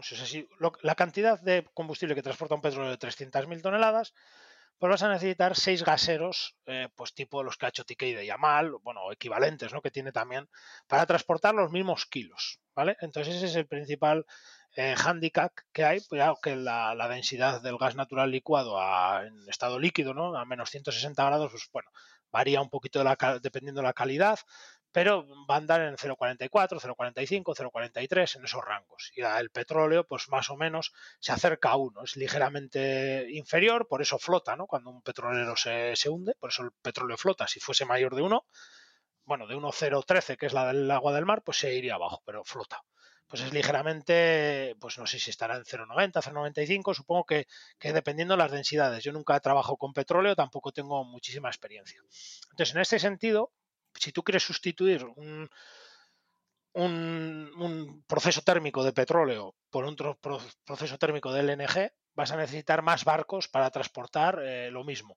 Por otro lado, también es cierto que los barcos LNG van más rápido. ¿no? Entonces, por este otro lado, pues vas a necesitar alguno menos. Entonces, pues podríamos decir que un petrolero de estos de 300.000 pues lo puede sustituir por cuatro, por cuatro LNGs. No serían seis, bueno, quizás cuatro, vale. Pero esto ya te crea un, aumento del, tema. Y luego está lo que hemos hablado antes del cabotaje. Eh, nosotros estamos acostumbrados a ver los LNGs, digamos, transoceánicos. El mercado pequeño, escalado, apenas existe en el mundo. Hay hay una empresa en Holanda que tiene una flotita ahí de barcos que se hacen este tipo de cosas, otra empresa en Singapur que también tiene un poquito lo mismo. Y están haciéndose alguno ahora también de este tipo, pero no, no es habitual. Si sucede lo que hemos comentado, y a mí me parece que sí que va a suceder de los motores estos que van en contenedores, lo montas y lo quitas, va a haber muchísima demanda de, gas eh, digamos, eh, en cabotaje, en barcos que van a ser más pequeños, pero que van a seguir siendo barcos, van a seguir siendo LNG, si van a presionar. Un barco, aunque sea pequeño, ocupa el astillero y, se pone en cola y sube los precios porque consume acero y consume cobre. Entonces, aunque digamos está en otra división, sí, pero eh, presiona al alza, ¿no? Eso por el lado positivo. Por el lado negativo, está una cosa que se llama lo que va a pasar con el precio del LNG. Y es que si nosotros ponemos, porque la tecnología solar, la, la tecnología eólica mm, nos genera kilovatios y ponemos molinos, pues el molino le da igual la inflación, porque el viento es gratis. Y a la placa solar le da igual la inflación, porque el sol también es gratis. Te va a aparecer cuando lo tengas que renovar, pero mientras su vida útil, digamos, esté en vigor, pues no le afecta esa inflación. Sin embargo, tu motor que tienes ahí para generar kilovatios, ese todos los días le afecta al precio del gas. Entonces eso puede crear eh, una cierta incertidumbre y puede crear sustos, vamos a decir así, si alguno se mete con mucha deuda, porque puede que se piense que va a vender unos kilovatios y luego estos kilovatios no los vendas, porque ha subido el precio y entonces hay otros competidores con otra tecnología o la nuclear, ¿no? que eh, mm, te van a meter mano por otro lado. Entonces es una incertidumbre más que, hay que poner al mercado. Yo creo que a nivel de construcción no, no veo que vaya a ir mal, aunque sí hay, sí es cierto que si hay un incremento de precios, si hay inflación, pues vamos a ver que la gente se lo va a pensar más de una vez el construir barcos nuevos. De hecho, pues el tema de Qatar, que, está ahí, que no acaba de salir, pues ya nos da alguna pista. Pero Mm, yo creo que sí que van a, ser necesarios y que va a tener un va a tener un buen futuro porque vamos o sea todo el que tiene que si tú eres medianamente inteligente y tienes claras las cosas es decir que no andamos con subvenciones con rollos que tengo que tener contento a fulanito y a menganito pues a día de hoy si tú necesitas energía pues tienes las dos alternativas sencillas que te que comentaba antes o sea, energía fósil me refiero claro si las otras ya tienes que hacer tus cuentas. O pones los motores de contenedores y lo haces a toda velocidad y a medida, o te pones un ciclo combinado. Pero poner hoy en día pues una central de carbón o de, de petróleo o de, fuel, pues no es, no es especialmente práctico. Y poner como se ponían antes, sobre todo mucho en islas, eh, motores de, de, fuel o de gasoil, que era muy típico, sobre todo en sitios pues aislados o con mal acceso, se ponían una planta de estos motores, pues eh, teniendo la alternativa de gas ahorras mucho en mantenimiento y ahorras en combustible generalmente, con lo cual pues ahí también está mordiendo. Y todo eso va a necesitar que ese gas vaya y ese gas use. Y por último, mm, estamos viendo cómo, pues gracias a las nuevas normativas medioambientales de, pues, de azufre y de NOx, sobre todo de NOx, la mayor parte de la flota mundial de barcos se está planteando que su combustible habitual no sea el fuel oil pesado y empieza a ser el LNG. Y esto, pues lo que hace es crear un gigante nuevo consumidor, porque mira tú lo que consumen estos barcos eh, portacontenedores, son auténticas bestias, son barcos que tienen 100.000 kilovatios de potencia, o sea, son, bueno, pues consumos eh, abominables, son bestiales, estaríamos hablando, pues yo qué sé, de 400 toneladas de fuel al día. O sea, eh, son auténticas bestias. Y si empezamos a ver cómo empieza a haber una transición de esos grandes consumidores a LNG que ya se está dando, o sea, no es masivo, pero ya se está empezando a dar, pues empezaremos a ver que ahí aparece un nuevo consumidor y eso también pues va a ayudar al tema. Entonces, bueno, yo no veo mal el, el tema de consumo, pero bueno, también es cierto que, bueno, a ver cómo va la economía, a ver cómo va todo, porque pues es lo que tú comentabas, aquí cogen la gráfica, extrapolan y, y todo es maravilloso y muchas veces no es así. ¿Y puedes contarnos alguna historia bananera o curiosa que te haya pasado. De hecho, hay una bastante reciente, pero bueno, si nos quieres contar esta o algunas del pasado, porque tendrás un buen repertorio. Hombre, en este negocio siempre te pasan cosas curiosas, ¿no? Y, bueno, pues eh, bueno, pues eh, ves y, haces un poquito de todo. El LNG, pues es un mercado un poquito más, eh, digamos, más, no voy a decir serio, porque al final, pues todos estos mercados eh, son como son, pero bueno, el LNG como el producto es muy puro, pues es una cosa mucho más estable. Pero bueno, cuando yo en, mi época de en mi época de, del EPG, pues, pues tengo historias desde eh, mezclar cargas y dar la calidad de la buena. Una vez tuvimos que ir a descargar amoníaco a una fábrica secreta en medio de una selva. ¿Cómo? Fue... sí. Eh, eh, para esto te hemos traído, Gorka, para esto te hemos traído. Sí, sí, tuvimos que ir a una... Pues son cosas raras que te aparecen, ¿no? Y de repente te dicen, Ay, pues tienes que ir aquí, joder, ¿y dónde está esto aquí? Y no, pues ya te irá a buscar el práctico y empiezas a, subir por un río y a subir por un río y selva, y selva por aquí, selva por allí, y de repente te encuentras ahí un, brazo pequeñito ahí escondido entre la selva para, para descargar el amoníaco a, a una fábrica de armas que estaba ahí, pues eso, en medio de la selva. Mi madre. Y, También, sí, dime.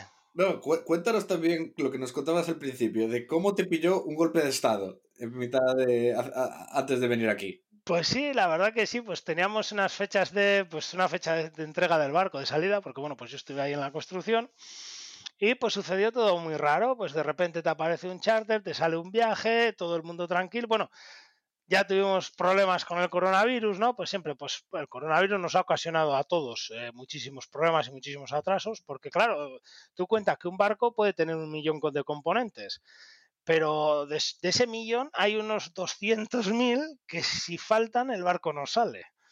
Entonces, si cualquiera ha tenido una afección y te falta ese componente, el barco ya no sale. Entonces, bueno, pues tuvimos algún problemilla, se retrasó y mientras se retrasa, pues lógicamente, pues los eh, comerciales, ¿no? Pues hacen su trabajo, ¿no? Que es, al final, eh, nosotros conseguimos descargar el LNG porque hay un comercial que hace su trabajo y consigue un charter y el comercial vive porque nuestro LNG pasa por el manifold, ¿no? Que digamos que es la conexión entre el barco y tierra, ¿no? Si el comercial no consigue contratos, pues nosotros eh, no nos queda otra cosa que fondear y ser despedidos. Y si nosotros no hacemos que el LNG vaya a, su sitio, pues, pues todo irá mal y también nosotros seremos despedidos y después el comercial, ¿no? Entonces, bueno, pues el comercial hace su trabajo, encuentra un, un buen contrato con, con esto y, bueno, pues nos dirigimos allí para para Myanmar y pues en el transcurso de que si salimos no salimos, pues bueno, pues fíjate, se da un golpe de estado y mientras vamos pues nos cierran el país y ahí te quedas atrapado y atrapado entre nada porque cargábamos en, Birmania de un barco grande y descargábamos en Birmania, con lo cual no es eh, atrapado de verdad, ¿no? Con el COVID todos los países circulantes cerrados y bueno, pues al final pues obtuvimos, conseguimos salir del barco, pues bueno, pues también por la buena labor de todos, de la parte nuestra, del charter y de del departamento comercial que lo negoció, pues vía Andamar, que es una isla india turística para turismo nacional, que es pues si alguien quiere ver India auténtico sin sin bueno, sin lo que ya yo llamo eh, guetos, ¿no? Para turistas, pues, pues Andamar es una isla que es eh, turística local, que cuando el coronavirus levante, pues bueno, pues eso es India, India, y bueno, pues eh, es curioso, ¿no? Es, bueno, pues una experiencia así, pues bueno, reciente y, y bueno, pues es lo que hay, que a veces pasan este tipo de cosas, ¿no? Sí, pero bueno, este tipo de cosas te suceden y bueno, pues eh, a, mí me ha tocado ir a sitios, pues por ejemplo, también me pasó que estuvimos en, en Libia y pues esto fue en otra empresa, no es en la actual, la actual, bueno, con el LNG este tipo de cosas no pasan y nos sucedió que eh, no sé cómo lo haría el departamento comercial y cargábamos eh, propano en, en Libia Gaddafi eh, dábamos una vuelta por el Mediterráneo y lo vendíamos en, Libia rebelde. ¿Qué, dices? Sí, son, cosas que pasan, ¿no? Repito, estas son las historias por las que te queríamos aquí. Sí, no, pero tienes muchas y de, conseguir, a veces en los barcos eh, aparecen contratos eh, iberosímiles, ¿no? Por necesidades de terminales o de empresas. Y pues también, pues alguna vez que nos ha comentado pues algún capitán, que digamos es el que más relación tiene con, esta parte de, llamar el, departamento comercial ¿no? y decirle, oiga, capitán, ¿qué, ¿qué tal está el barco? Y dice, bueno, pues en medio de un temporal y, y, estamos dando aquí a golpes sin parar. Y dice, pero bueno, usted, eh, mire, eh, preocúpese de que la tripulación esté bien y que el barco eh, vaya para adelante, pero siga para adelante y decirle, pues es que vamos a destrozar el barco y contestarle, no se preocupe, que es que con este viaje ya hemos pagado el barco. Y bueno, pues te puedes encontrar cosas así. Y los astilleros, pues en los astilleros hay auténticas, pues yo hice astilleros en Grecia en la época dura y, saltándose las huelgas y trayendo inmigrantes para cortar chapa porque había que salir. Pues bueno, suceden, suceden cosas siempre un, tanto, un tanto extrañas, sí, pero bueno, pues son cosas que uno ve y bueno, pues van los años y pues tienes, tienes cosas para contar a los nietos y bueno, pues este tipo de, de sucesos. Espectacular. Y relacionado con, sigue contándonos estas historias, teníamos que preguntar sobre el carácter de los directivos en el sector naviero. Porque posiblemente son considerados de los más... De hecho, no sé si fuiste tú o fue otra persona que me lo había dicho. Que, que se reía cuando yo decía que los mineros eran mentirosos. Comparado con, los naveros. No sé si eras tú o la otra persona. No, bueno, es posible que fuese yo porque eh, el sector naval, sobre todo si sales de, digamos, la parte seria, que podríamos hablar que es eh, la parte de pasaje guay y mercancías peligrosas, que tienes unos estándares, tienes mucha, mucho control por parte de Bettins, o sea, todo el mundo está viendo y digamos que ahí están los más serios, vamos a decirlo así.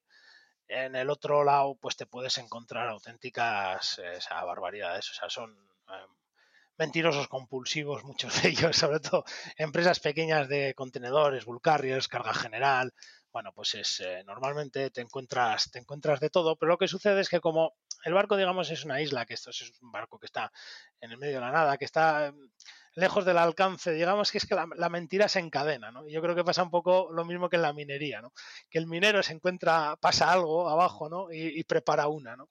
Y ahí sucede pues algo que, que rompe todo, ¿no? Por ejemplo y ya al encargado, que ya está más fuera de la beta, ya le cuenta una historia un poquito amoldada para no echarse toda la culpa a él. El encargado, pues ya, claro, dice, a ver cómo hago yo ahora esto para que eh, pues el que está arriba, que es el ingeniero, pues bueno, vamos a ver si le cuelo un poquito para que no sea para tanto y el que está arriba, ¿no? Pues ya que ya no va a bajar abajo ni de coña, porque, porque hay la de Dios montada, o si baja ya no ves nada porque ya se ha montado todo, pues le llama por teléfono con un satélite o con un email o con algo con una mala conexión porque estás en el culo del mundo y no hay fibra y no hay nada, y llamas a tu oficina central que está en Londres, que está no sé qué, pues imagínate lo que le llega a ese. Entonces ese pues tiene que contar un batiburrio para que el inversor o quien toque pues le entienda y no eso. Y en el sector naval pues yo creo que un poquito eh, puede ir también encaminado a ese sitio, que aunque haya mucho control, haya videoconferencia, las cosas han cambiado, pero aún hay esa distancia física que, que es importante. con, todo, yo la experiencia que tengo pues con mi empresa y con otras es estupenda. Yo, la verdad, que no tengo queja de. Yo, la gente con la que me ha tocado trabajar en general, en general, y bueno, mis jefes en esta empresa, e incluso en alguna otra que era peor.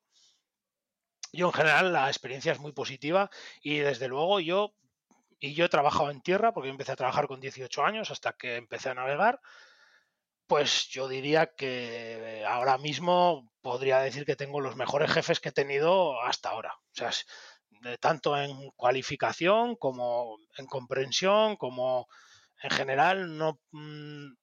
A ver, un jefe a veces pues hace su trabajo y no siempre son buenas noticias, ¿no? Hay que, hay que comprenderlo, ¿no? Hay que ponerse, si tú estuvieses en ese sitio, lo tendrías que hacer también seguramente, pero en general mucho mejores. De hecho, bueno, cuando estuve trabajando en ingeniero de, de en, bueno, estuve trabajando en una central hidráulica en España como ingeniero, pues eh, lo que era la empresa para la que yo trabajaba, la que a mí me pagaba, bueno, tenía, tenía dos elementos, pero fauna, pero fauna de zoológico, o sea, bueno, ni comparación con lo que, pero bueno, pero lo que sucede es eso, que si estás trabajando en una central hidráulica, pues el jefe coge el coche un día que le apetece y se te presenta allí.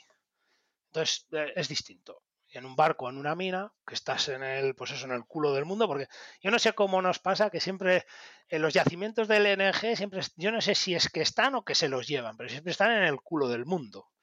Entonces, si con las minas pasa un poco lo mismo, es que, joder, te encuentras unas cosas que es que están, dices, Dios mío, pero, pero es que yo he ido a, sitios a, cargar eh, gas pero es que hay sitios que dices, Dios mío, había un sitio, teníamos un sitio en Indonesia que íbamos a cargar nosotros mucho amoníaco, que tenías que coger un vuelo local en Indonesia y después te tenías que meter como 10 horas de, de coche por la jungla y allí te salían cocodrilos o te salían las gallinas o te paraba de haber sitios que no había hoteles no había nada y te llevaba pues el, el agente que tienes ahí te llevaba a comer a su casa porque no había otro sitio y cosas extrañísimas. O sea, y, ves cosas como, por ejemplo, en, Egipto tienen la manía de conducir por la noche sin luces.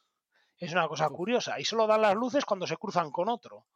Pero la costumbre, simplemente no, no las usan no las usan. Tú vas por Egipto por una carretera que es una carretera auténticamente de mierda y, vas por allí y el tío va sin luces y tú vas acojonado y dices, pero bueno, pero esto qué es. Y de repente viene uno que tú ni le ves, entonces dan las luces. Con lo cual te deslumbran entero. Pero bueno, pues eh, no sé si habrá cambiado porque yo hace ya muchos años que no ando por ahí, pero era una cosa curiosa que a todos nos llamaba muchísimo la atención, ¿no? Y bueno, y, de estar en una vez, pues no sé si fue en Egipto o fue en Pakistán, donde fue, de coger un taxi y salir a, pues a dar una vuelta o a conocer algo. Y que había tal caravana que el tío optó por meterse por una cuneta de estas inclinadas y por ahí íbamos. Mm. pero vamos, como, como en una película y decías, es que no puede ser, o sea, pero ¿dónde, ¿dónde me he metido yo? Y bueno, pues ves cosas de este estilo que, que un turista pues es más complicado ver. Pero bueno, por lo que te digo, que al final no sé cómo, si de una forma o de otra, eh, siempre acabamos en sitios pues muy perdidos de la mano de Dios. En Australia también hay algunos sitios donde ha aparecido gas que llegas allí y uno es una reserva natural donde no puedes hacer nada, el otro no sé qué le pasa y también hay sitios que, pues eso, Australia, pues cinco vuelos, dos días de viaje para llegar ahí a, a un, a un puerto en el que me tocó a mí embarcar. Antes de preguntarte sobre tus principales posiciones, me gustaría preguntarte, dentro del sector, bueno, en sentido amplio, dentro de la cadena de valor, pues eh, productoras de tema de transporte, empresas de tecnología tipo GTT o componentes, por ejemplo, fabricantes de motores o de cualquier pieza, ¿qué compañías consideras invertibles o que te llamarían para invertir, las que invertirías, y cuáles no considerarías invertibles? Ya sé que todo depende del precio, pero sin contar el precio, ¿qué empresas te pueden gustar más y cuáles no te fías? Puede ser por el negocio, por el, por el sector, por el, la directiva, por lo que quieras. Mira, Paco, a mí me gustan mucho todas las empresas que están en el sector, que están en el sector sin estar por completo. Entonces, por ejemplo, podríamos hablar de Intertech, que es una empresa que tiene bastante presencia en el mundo marino y del LNG, eh, como analíticas, como em, certificación de un montón de, de, equipos que tenemos, porque la cantidad de equipos que tiene un portacontenedores es cero. La que tiene un petrolero, bueno, impresionante, pero es que te vas a un LNG y la lista de equipos que, tienes y que tienes que certificar y que esto es para esto y que esto es para lo otro y que esto es para no sé qué, que esto es para no sé cuánto, es auténticamente bestial. Entonces, uno de los grandes eh, autores, bueno, uno de los grandes operadores de este sector es Intertech y está en muchos más sitios. Digamos que no estaría solamente en ese negocio. Entonces es un autor también eh, interesante, ¿no? Es, muy interesante esa, esa, empresa. O SGS, que también tiene certificaciones eh, complicadas, ¿vale? No son certificaciones chorra que la hace cualquiera. Pues SGS tiene varias certificaciones que son muy complicadas y digamos que prácticamente no tiene, no tiene competidor. Y además lo hacen muy bien. Porque digamos que es un poco lo que lo que no me gusta de GTT. GTT, pues mm, me parece una buena empresa, sobre todo si se coge barata. Eh, no está mal dirigida, pero eh, si un día alguien hace un tanque que sea razonablemente bueno, hay un peligro y el peligro no es de que baje un 20%, ¿eh? el peligro es que te coma el mercado. Sí. Porque prácticamente no se dedica a muchas más cosas que eso. Porque todo lo que no sea membrana, el GTT está fuera. Es decir, todos los tanques que van a ser para depósito de de barcos como combustible o barcos pequeños de cabotaje, todo eso, GTT está fuera. Y además está fuera y no va a poder entrar porque por sus márgenes mm, yo lo veo muy complicado. No voy a decir que imposible porque, oye, puede suceder, pero mm, no me iría yo por ahí. Ellos están más a seguir con estas membranas y bueno, pues mientras todo vaya bien y nadie tenga la idea feliz, pues irá todo muy bien. Y seguramente, pues pasen 10 años, volvamos a hablar y haya ido estupendamente. ¿eh? Y luego me gustan mucho las empresas que eh, fabrican pues todo lo que podrían ser filtros relacionados con que no tiene por qué ser solamente del LNG, que puede ser de más cosas, como puede ser eh, eh, Donaldson o, Parker Honeyfield. Y el LNG conlleva una cosa que prácticamente pues no mucha gente la sabe. ¿no? Cuando tú tienes una instalación de, de cualquier proceso térmico, ya sea fuel, gasoil, gasolina, el que quieras, eh, no necesitas hacer barridos con un gas inerte. Pero si tú tienes una instalación industrial de LNG, sobre todo en procesos térmicos de combustión interna, como pueden ser motores o este tipo de cosas, necesitas nitrógeno. Y cada vez que hay un problema, tú tienes que barrer todo con nitrógeno para evitar tener una atmósfera explosiva. ¿no? Cada vez que tienes que hacer un mantenimiento, cada vez que tienes que soltar algo, cada vez tú tienes que barrer con nitrógeno. Entonces hay un, digamos, operador nuevo que no estaba en esta industria, que son los productores de nitrógeno. Y se puede ver, digamos, desde el punto de, de Praxair, bueno, Praxair ya no existe, que la que se fusionó, pues de, ¿cómo se llama esta la francesa? Air Liquid, eh, también está la alemana, que es la que compró Linde, Nippon Gases, eh, Air Chemicals, que es una empresa muy buena que, em, que trabaja con que trabaja con, o sea, en Estados Unidos y no solamente suministra nitrógeno líquido, sino que suministra equipos que producen nitrógeno. Otro operador que también sale muy beneficiado de esto es Atlas Copco, porque eh, fabrica los compresores que presurizan el aire para hacer el nitrógeno. Entonces ahí se les abre un, mercado que puede llegar a ser muy interesante y está muy linkado con el LNG, pero a ti no te afecta. Y luego eh, el tema de la infraestructura física, es decir, pues si tú puedes invertir en algo que sea como terminales portuarias o este tipo de cosas que ellos digamos que te cobran un peaje, pues este tipo de negocios, para mi forma de invertir histórica, que ha sido por dividendo, dividendos predecibles, que no te den sustos, pues en general, pues son lugares donde no vas a tener una revalorización eh, espectacular, como pueda ser, eh, pues no sé, pues Google o algo así, porque esto da lo que da, ¿no? Pues da lo que da, pero es un sitio donde tú vas a poder obtener unos dividendos muy predecibles, ajustados a la inflación, y que si la empresa adjudica bien capitales y tal, pues lo puede hacer bastante bien. Y sobre todo no vas a tener competencia, porque a nadie se le ocurre eh, poner una regasificadora al lado de otra regasificadora, porque no tienes cómo competir. O sea, es que no. ¿Qué vas a hacer? O sea, es que no hay nada, que es, es una concesión, un peaje razonable y obtienes un retorno pues predecible. ¿Qué es lo que hay que hacer? Pues tratar de comprar estas cosas cuando están baratas, porque si las compras caras, pues ahí no, ahí no vas a pillar un Google, ni vas a pillar pues un Inditex, ni vas a pillar un Vidrala, porque eso da lo que da. Y una cosa, antes de la cartera, eh, ¿te atreverías a dar un poco tu opinión sobre alguna de estas empresas más conocidas dentro del shipping en España? Como puede ser eso, TK, Gaslo, bueno, dime, dime, varias, dime varias y te voy contando. Estas que te he dicho, TK, Gaslo, Golar, muchas de estas que son las más conocidas. Bueno, de las pues de estas tres que has dicho conocidas, ¿eh? por ahí alguna otra que he visto que cotiza, que no la sigo mucho.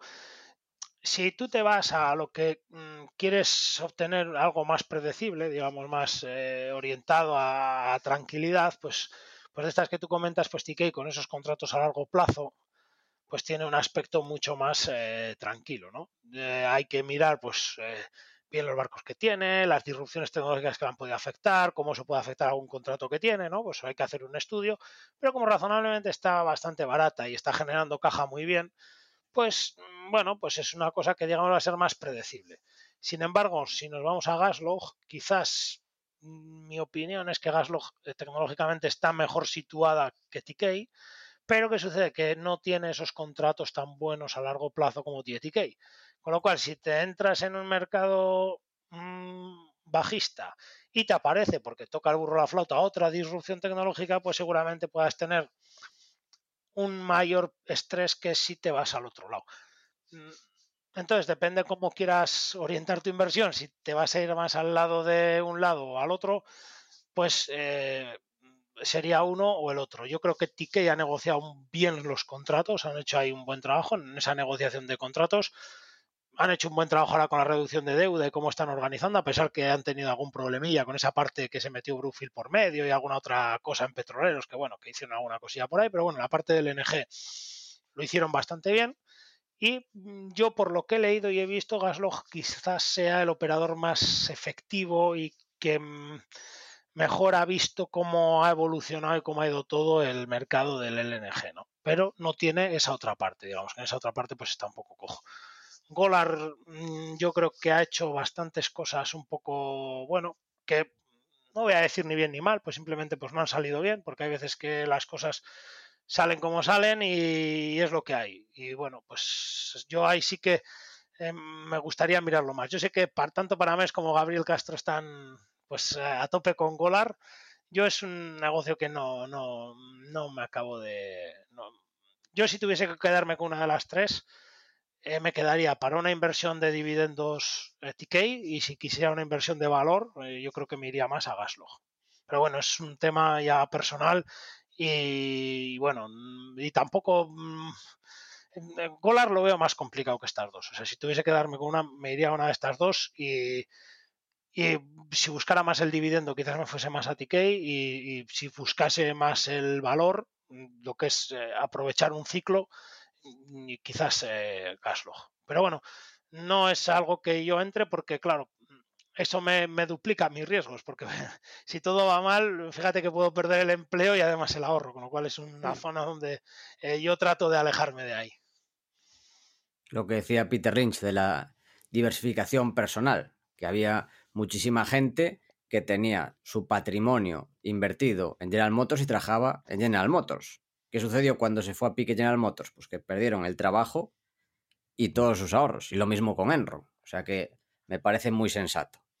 Sí, yo no, no veo mal. De hecho, veo muy positivo incentivar que los empleados eh, sean accionistas de la empresa. Porque eh, yo, una de las cosas que he mejorado muchísimo profesionalmente es al ser inversor. Al ser inversor conoces la otra parte, la otra parte, digamos, del negocio de tu empresa, ¿no? Muchas veces, pues, un ajuste de algo o una reducción de algo, y hay gente que lo ve como un ataque hacia él y muchas veces te das cuenta que es un paso a la supervivencia, porque como no, como no te enfrentes a este nuevo problema que ha habido con algo, lo siguiente es cerrar. Y si cierras es, es quedarte sin empleo y hay que ver que el competidor no cierre. Entonces, eh, entiendes un poco esa parte, muchas veces entiendes a tus jefes de que estén buscando algo, pues, pues estás viendo cómo reduciendo un coste aquí, lo que estás haciendo es aumentar el retorno sobre el capital invertido. Y eso para el gestor pues es importante. Y hay veces que también puedes ver un riesgo que ellos nos ven, no ven, y se lo puedes avisar. Y dices, oye, sí, esto estás haciendo porque quieres mejorar esto, pero cuidado, porque tenemos este problema y esto nos, nos desencadena esta cadena.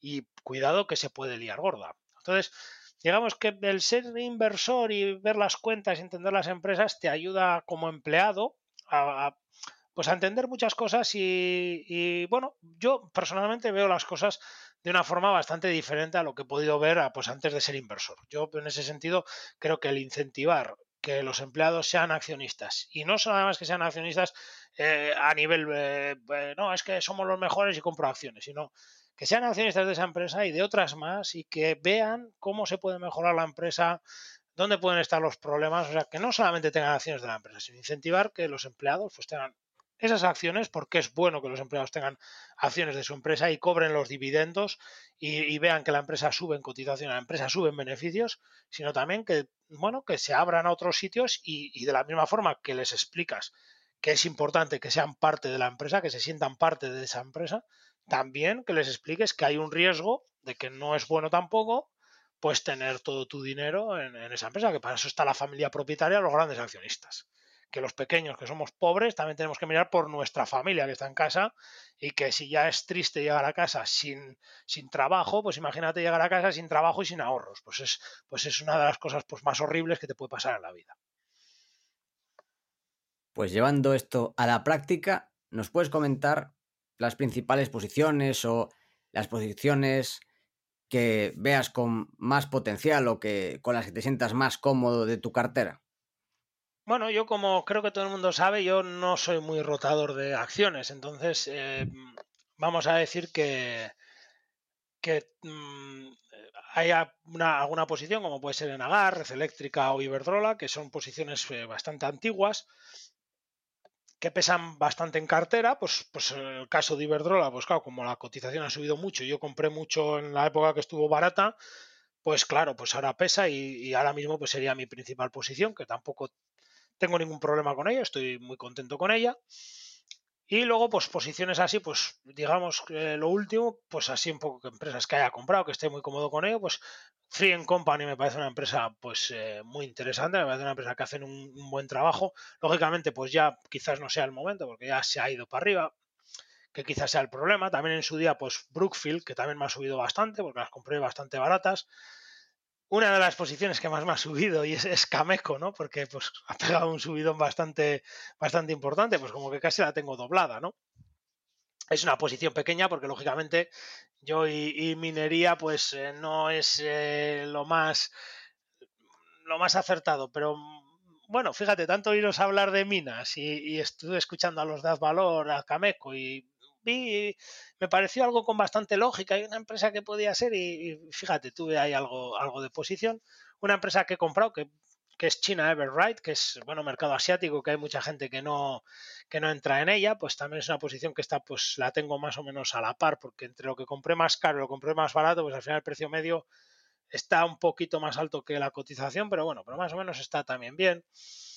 Eh, Beijing Enterprises Holding, que es una empresa que agrupa también pues una parte de agua, con una empresa, con una parte de gasoductos, con una empresa de utility de gas, tiene algo también, si no recuerdo mal, en cervecería, que es también interesante. Compré una empresa que me parece muy interesante, bueno, dos que son de autopistas en China, que es Shenzhen International Holding, eh, que es eh, básicamente eh, tiene autopistas y aerolíneas. Entonces, bueno, pues imaginaros lo que pasó con el COVID, ¿no? Pues, pues bueno, pues empecé a comprar y, bueno, pues ahora tengo un poquito, el precio medio un poquito en rojo, pero bueno, ya está recuperando y cogiendo tono.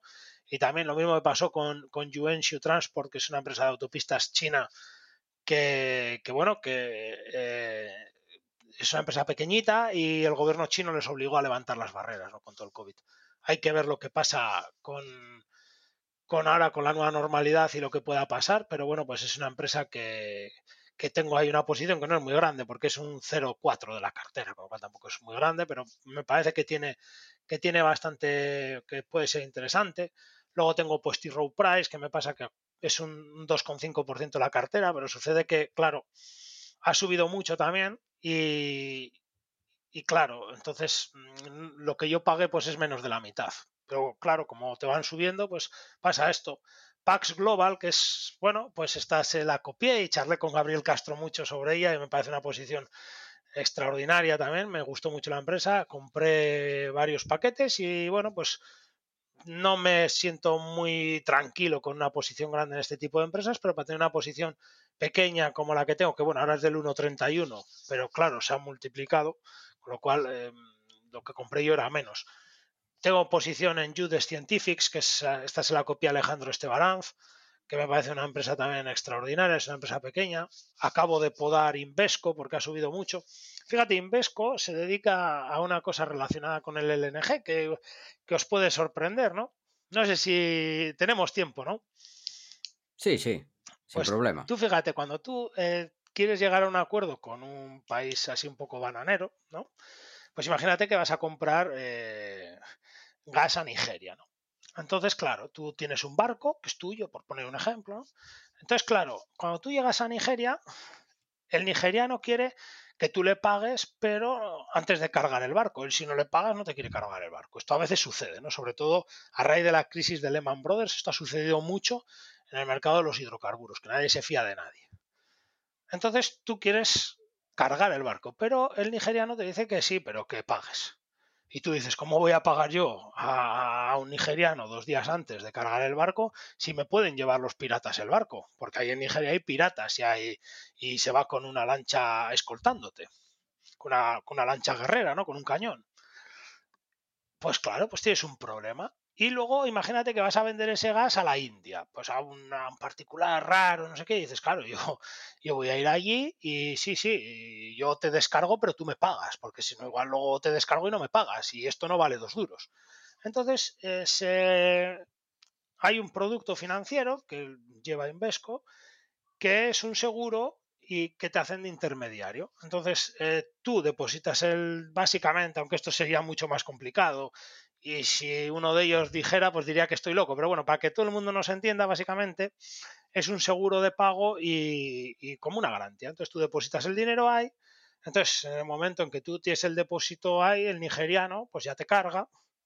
Y ya cuando tú das el OK, Intertech certifica que eso está bien, pues ese intermediario paga al nigeriano, te vas a la India y se hace lo contrario. O sea, sería como un PayPal, pero para este tipo de, de, producto. Y tiene un nombre que es, eh, no, no lo recuerdo, no lo recuerdo ahora mismo, luego si lo recuerdo os lo comento, pero es un, un, un nombre, un nombre eh, para ello y es un producto que pues mucha gente se ha olvidado de ello y está y lógicamente es algo que hay que tener en cuenta porque porque es una fuente de ingresos eh, fiable porque países bananeros no vemos que vaya a menos y comercio tampoco vemos que vaya menos con lo cual pues eh, pues es algo interesante. Y se, se llama eh, ZIP. Y es no me acuerdo las no me acuerdo exactamente lo que significaba pero básicamente es eso que es eh, un seguro y un y, y, vamos es como un intermediario que hace esta operación. Y no sé por qué estábamos sí estaba hablando ya aquí de las posiciones pero me he liado con esto y, y se me ha ido un poquito Luego tengo por ahí también Kraft, que estuve comprando en toda la bajada, y ahora tengo en verde, que es también, bueno, pues me parece una empresa interesante, muy defensiva.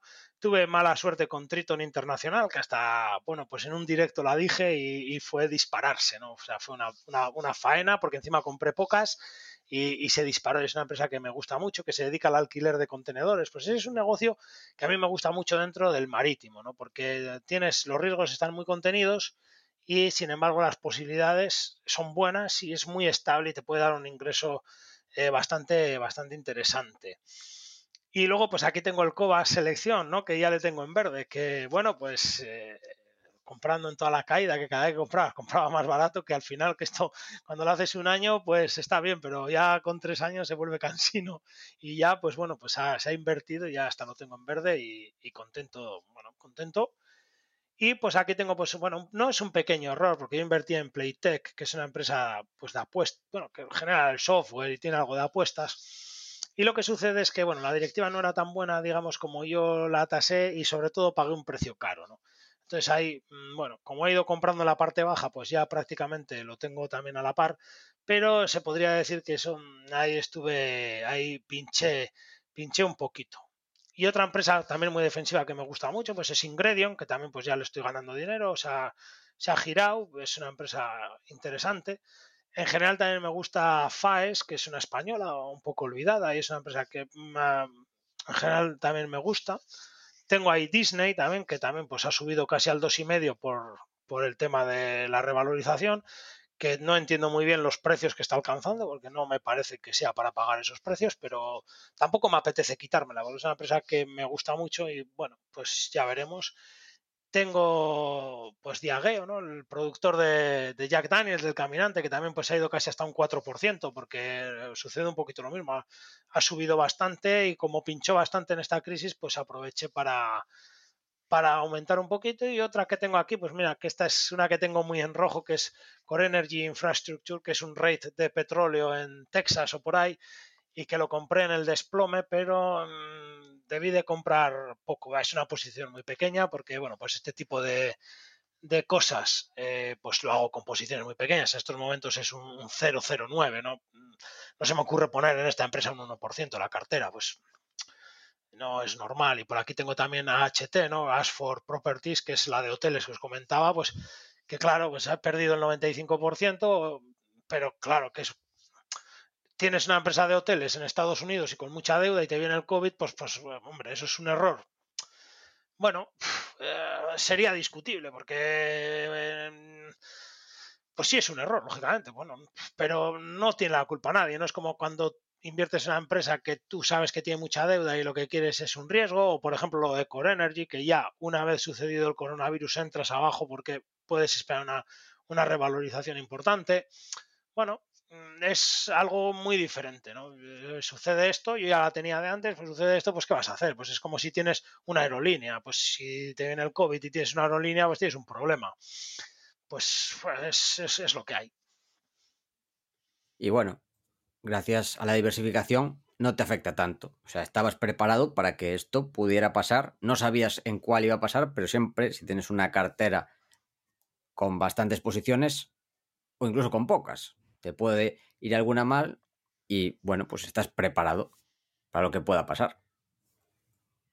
Sí, claro, en, nuestras carteras esto básicamente es así. Lo único que, claro, pues hay veces que hay errores. Digamos, no es lo mismo interpretar mal unas cuentas y que tú te lo pases por alto o, lo admitas a que te suceda pues un algo como ha sucedido aquí. Pues pues no, no puedes hacer nada, como sucedió en el 2016 con el petróleo también, pues tú estás invirtiendo en, en petróleo, bueno, ahí sí que podríamos decir que te has equivocado un poco en macroeconomía o lo que sea, pues, pues bueno, pues imagínate que, tienes eh, un rate en, en, una ciudad y hay un terremoto, pues, pues bueno, pues hombre, adivinos todavía no usamos, pues es que es complicado, ¿no? Hay cosas que que la madre naturaleza y el azar pues nos hacen y por un lado nos ocasionan momentos estupendos para comprar empresas, pero por otro lado, pues nos va a dañar de muerte alguna. Es algo que es inevitable y que hay que asumir en este, en este negocio. Y ya que has comentado todas las posiciones, vamos a hablar de algún error. Y nos comentabas que uno de tus grandes errores recientemente es el tema de los derivados. Sí, bueno, yo esto ya lo he comentado, tampoco, o sea, es una cosa que me ocasionó un, problema, sobre todo, pues, hombre, estrés. Yo cuando empieza el coronavirus tenía, tenía derivados abiertos, tenía puts vendidas y, lógicamente, pues cuando esto se empieza a desplomar, pues esto te ocasiona pues unos problemas terribles, ¿no? Y pérdidas, no solo problemas, sino que te ocasiona pérdidas. Y, y sobre todo te ocasiona el no poder comprar todo lo que quieres de lo que en esos momentos está barato. Entonces, eso es una, fue una valoración de riesgos pues horrible mía, de tener unos tener derivados abiertos en un mercado alcista, ¿no? Pues en un mercado alcista es momento de cerrar todo. Eh, puedes abrirte alguna call o alguna así, ¿no? Pues tener alguna, comprar alguna call, porque si la fiesta sigue, pues oye, puedes hacer algo, pero desde luego en un mercado alcista no se pueden vender puts, sino que es momento de justamente de, de comprarlas, ¿no? Y bueno, pues es un error de macro o bueno, de valoración de riesgos, no sabría muy bien cómo, cómo definirlo, pero bueno, pues es que de errores se aprende y lo que hay que hacer es analizarlos bien y, salir de ello. Pues es un palo importante. Bueno, pues yo al final pues dije, bueno, pues si para mes hizo lo de Arista, pues bueno, tengo yo también derecho a hacer los derivados, ¿no? Pues bueno, pues eh, es eso, es una faena, ¿no? Pero bueno, pues eh, es una faena y es dolorosa porque es una cosa que lo tendrías que haber tenido pensado, pero bueno, yo al final era independiente financieramente, seguí siendo independiente financieramente me comí pues unos meses eh, malos y de estrés y de enfado conmigo mismo sobre todo, sobre todo un enfado horrible conmigo mismo, que quizás sea lo peor de todo. Y, bueno, pues es lo que hay. Pues eh, uno tiene que aprender de este tipo de cosas y, tiene que criticarse de una forma constructiva para, pues para evitar que este tipo de cosas eh, no, no, vuelvan a, no vuelvan a pasar. Bueno, Borca, pues después de este gran repaso sobre el sector y sobre tu cartera, vamos ya con las preguntas finales. Empezamos con unas preguntas cortas, ya sabes cómo son. Y la primera es que digas un deportista o equipo histórico de cualquier deporte.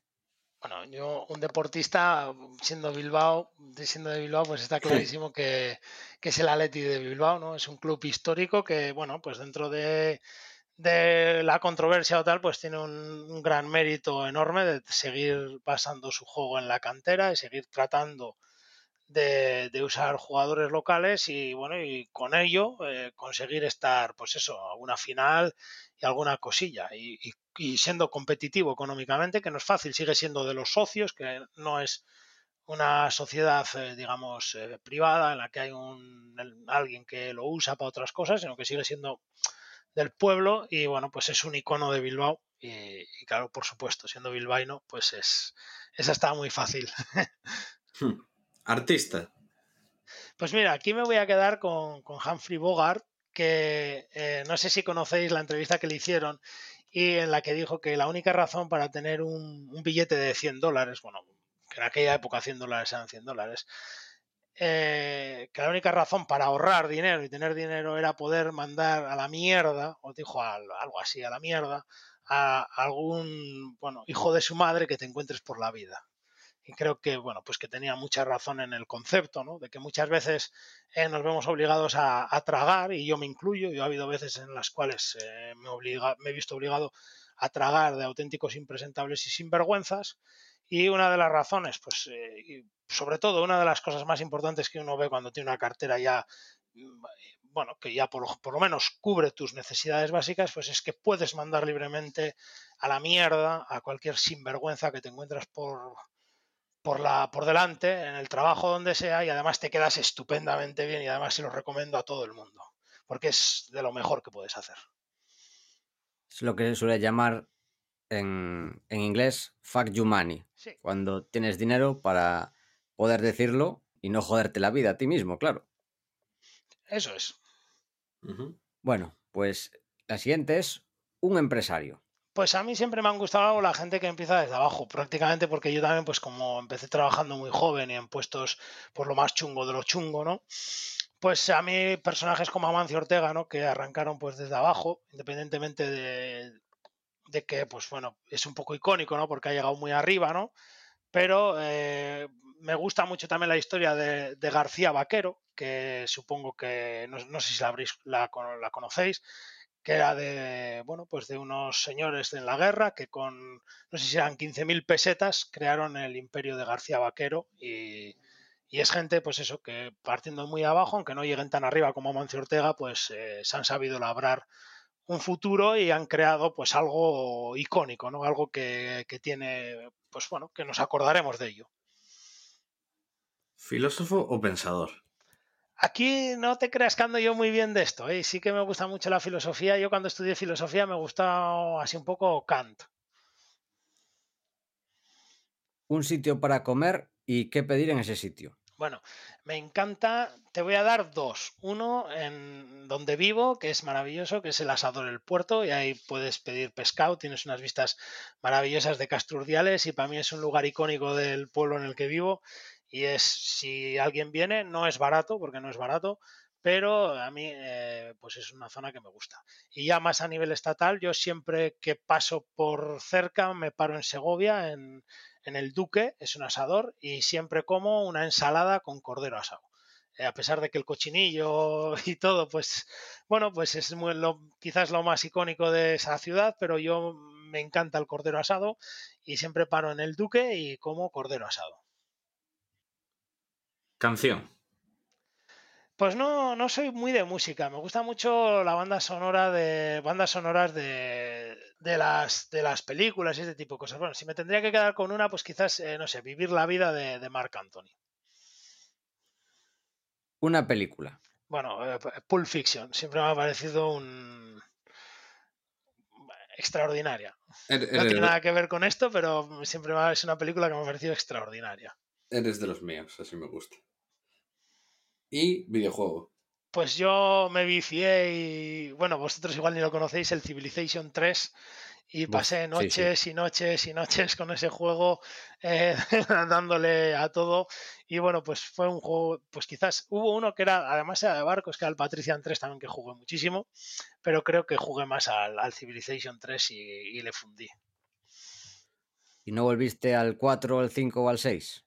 Mm, Es que ya empecé, empecé a, a navegar y es cuando empezaron los juegos ya un poco que ya te pedían el CD, que tenías que a veces conectarte y todo eso que es muy fácil desde tu casa, pues ya allí no, no lo es tan, no lo es tan fácil. De hecho, el Civilization 3 que lo tenía, que lo tenía comprado, ¿no? La original, lo tuve que descargar y craquearlo para evitarme pues tener que andar con los CDs, porque pues en estos viajes se rompen, se rayan, es un desastre.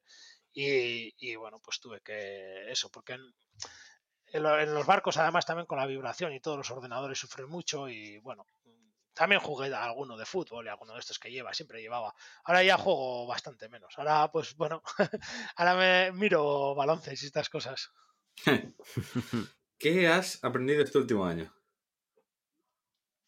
Bueno, pues este último año, si cogemos los, últimos 12 meses, yo creo que la, lección más importante es quizás dos, ¿no? Una es la de los derivados y los riesgos y cómo tienes que adaptar eh, tu inversión a, a tus necesidades y muchas veces quitar, dejar de obsesionarse con rentabilidad y este tipo de cosas y focalizarse más en el free cash flow que genera, bueno, tu cartera, ¿no?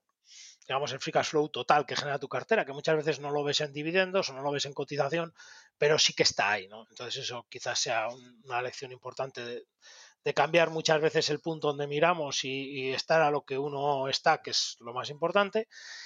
Y eh, una cosa que este año estoy mirando mucho es la parte del balance del retained earnings y cómo eso evoluciona a lo largo de los años, porque es una de las formas que más me ha gustado para ver cómo pues ves una empresa o puedes catalogar una cosa o la otra. O sea, da una información bastante importante de la empresa y quizás eh, la he olvidado con anterioridad. ¿Y algo que quieras aprender en el futuro, a medio plazo? Pues me llamó mucho la atención. Hay una empresa que se llama Carbon Engineering, que es eh, eh, accionista eh, Bill Gates y que yo traté de, ser accionista, pero no permiten pobres. Entonces, pues no pude, no pudo ser. Es, digamos, como privado y si eres un gran inversor, pues te permiten no sé con qué cantidades. Y esta empresa lo que hace es captaciones de CO2 eh, del ambiente. es algo que me ha parecido, lo que hacen es captar CO2 para generar combustibles sintéticos. Y es una tecnología que me ha parecido súper interesante, me ha parecido una idea extraordinaria, vamos, sería como una fotosíntesis artificial, ¿no? Básicamente. Y, me gustaría, es algo que me gustaría tanto a nivel profesional como a nivel de inversor. Sería un, un sector en el que eh, me gustaría, pero bueno, a nivel inversor no veo alternativas porque creo que se lo van a comer las grandes petroleras, ya sea para explotarlo o para matarlo. Y a nivel profesional, pues es que la verdad es que no me apetece nada. Eh, si cambio de trabajo va a ser para trabajar para mí mismo, no, no para tener otros jefes, porque entre que estoy contento con los que tengo y que no me apetece nada tener nuevos, no lo veo, no, no, no lo veo. Te, pero te, en unos años te veremos con tu con Gorka LNG Company. No, no, no. Yo sí, a ver, cuando tenga, cuando tenga el dinero, pues ya que de hecho ya tengo suficiente como para poder vivir razonablemente tranquilo, pero cuando tenga, digamos, con una seguridad eh, holgada, vamos a decirlo así, pues me plantearé qué, qué hago con la vida. No, no me metería en nada del el sector LNG. Ha estado muy bien para esta parte, pero yo buscaría algo pues eh, tranquilo. Sea como fuera, tendré que ser algo que trabaje para mí y que sea tranquilo y como si realmente pues tengo más o menos las, las necesidades cubiertas pues con mis dividendos y mi cartera, pues tampoco tienes ese estrés de tener que llegar, que es que este mes tengo que ganar 1.500 euros o tengo que ganar 2.000 euros o tengo que ganar eh, 800. Pues si tienes ya tus necesidades cubiertas, pues bueno, pues si los he ganado bien y si no muchas veces pues es mejor pues no ganarlos y no tener que aguantar eh, impresentables y, este tipo de cosas. Y, mira, vosotros que os gustan las historias, me acabo de acordar de una que es eh, extraordinaria porque la oí yo, y es que había una vez un, impresentable y, y, bueno, pues nadie quería estar con él, pues, porque en los barcos te encuentras, sobre todo los que mandamos, ¿no? El capitán y el jefe de máquinas a veces somos bastante impresentables. No, no, voy a, no, me, voy a desincluir. Yo creo que no hay nadie que opina esto de mí. Pero bueno, podría haber quizás algo, nunca sabes, porque cuando estás a, eres el de arriba y todo el mundo te mira, pues hay opiniones de todos los lados y, ti que será así. Y entonces hubo una historia muy famosa de que, de que llamaron a una persona para ir, eh, para embarcar y además embarcar con él, con, esta, con este señor y le contestó que mire, que a ver si al jefe de personal le dijo que a ver si tenía plaza para ir a Carabanchel a cambiar algunos filtros o algo, porque desde luego iba a estar bastante mejor ahí con la fauna que hay que con este otro. Y lo gracioso de esto es que esta misma expresión la repetí yo este año y la verdad es que te quedas eh, extraordinariamente, no gusta nada al que la escucha, pero te quedas extraordinariamente bien. Le, dijiste al jefe de personal, ¿puedes mandarme a Carabanchel? Le, dije que prefería estar en Alcalámeco que con este señor, Maravilloso. Como diría Andrés Montes, que hace tiempo que no lo decimos. La vida puede ser maravillosa. La vida puede ser maravillosa. Sí. Con una buena cartera puede ser maravillosa. Si no, no lo podría ser, claro.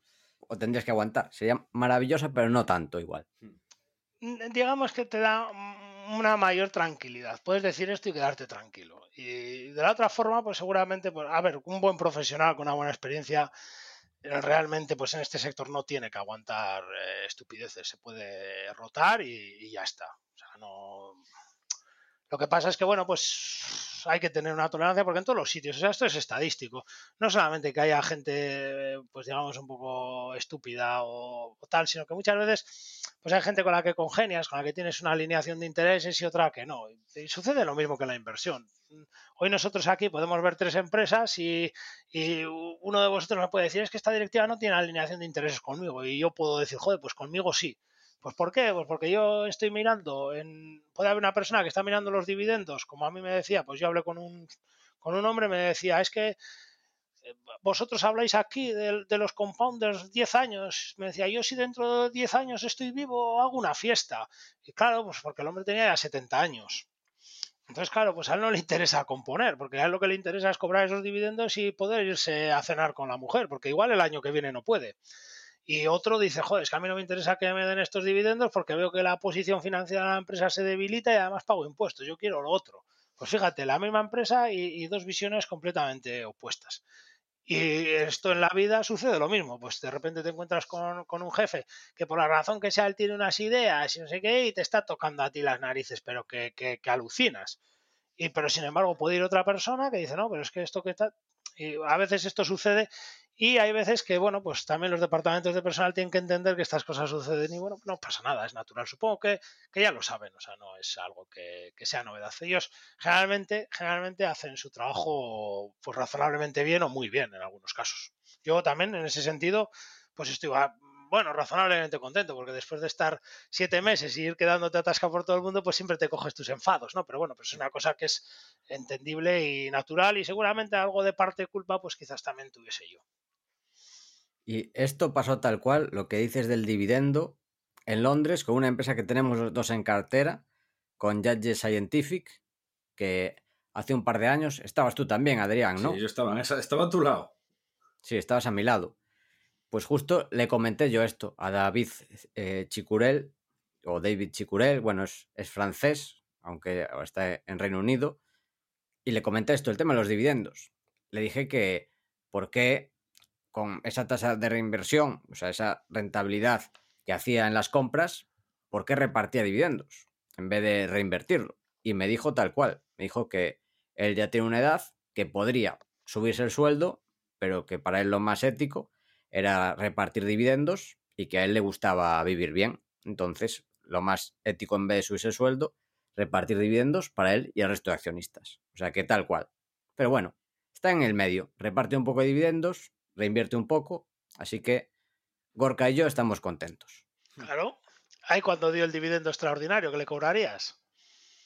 Bueno, se le perdona porque gestiona muy bien, la verdad. Sí, no, no. Entonces, se le puede perdonar, se le puede perdonar. Y, y Gorka, la última pregunta que mucha gente seguro que te está deseando preguntar. ¿Lecturas o material para aprender sobre el sector naviero o LNG? Uf, pues. Uf. Pues este podcast, ¿eh? porque es difícil encontrar, ¿eh? Uf, pues es que. Uf, yo diría que la gente que, que trate, es que no hay mucho, entonces eh, te tienes que leer y lo que sucede con el sector naviero es que es tan diferente de un, por ejemplo, de un transporte refrigerado que prácticamente ha ido a la quiebra o al transporte de portacontenedores. Fíjate, simplemente un LNG, de, de ver la filosofía de Gasloch a ver la de TK, ya es eh, totalmente opuesto. Entonces, eh, es extraordinariamente complicado. Yo creo que tendrían que irse a una lectura, a una lectura de, de materias primas o algo que sea, porque es muy linkado a la materia prima y yo no sé, yo al menos no conozco nada.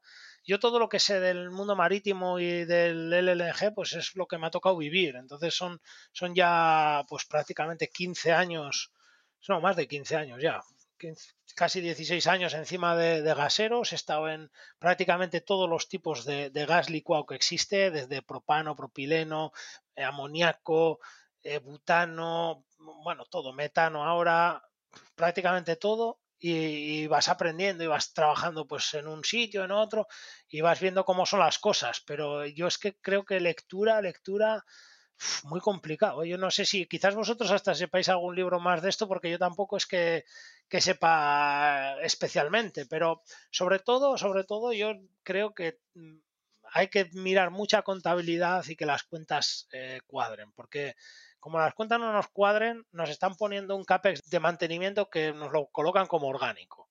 Y nos hacen creer que, están mejorando los barcos y lo que están haciendo es manteniendo. O que este tipo de triquiñuelas o nos renuevan, dicen, ah, ampliamos flota, pero luego achatarran las viejas. No, no has ampliado nada, lo que has hecho es, es renovar. Esto, campeones, esto es mantenimiento, no es, no, no, no es renovación. O sea, es renovar, pero no es crecimiento. Entonces, eh, creo que un poco de contabilidad y algo linkado a materias primas sería, sería. Luego, quizás hay algo de literatura, pues un poco más anecdótica con lo que hay o lo que deja de haber, pero, pero bueno, no, yo la verdad que nunca he leído nada, o sea que no puedo recomendar nada con garantías.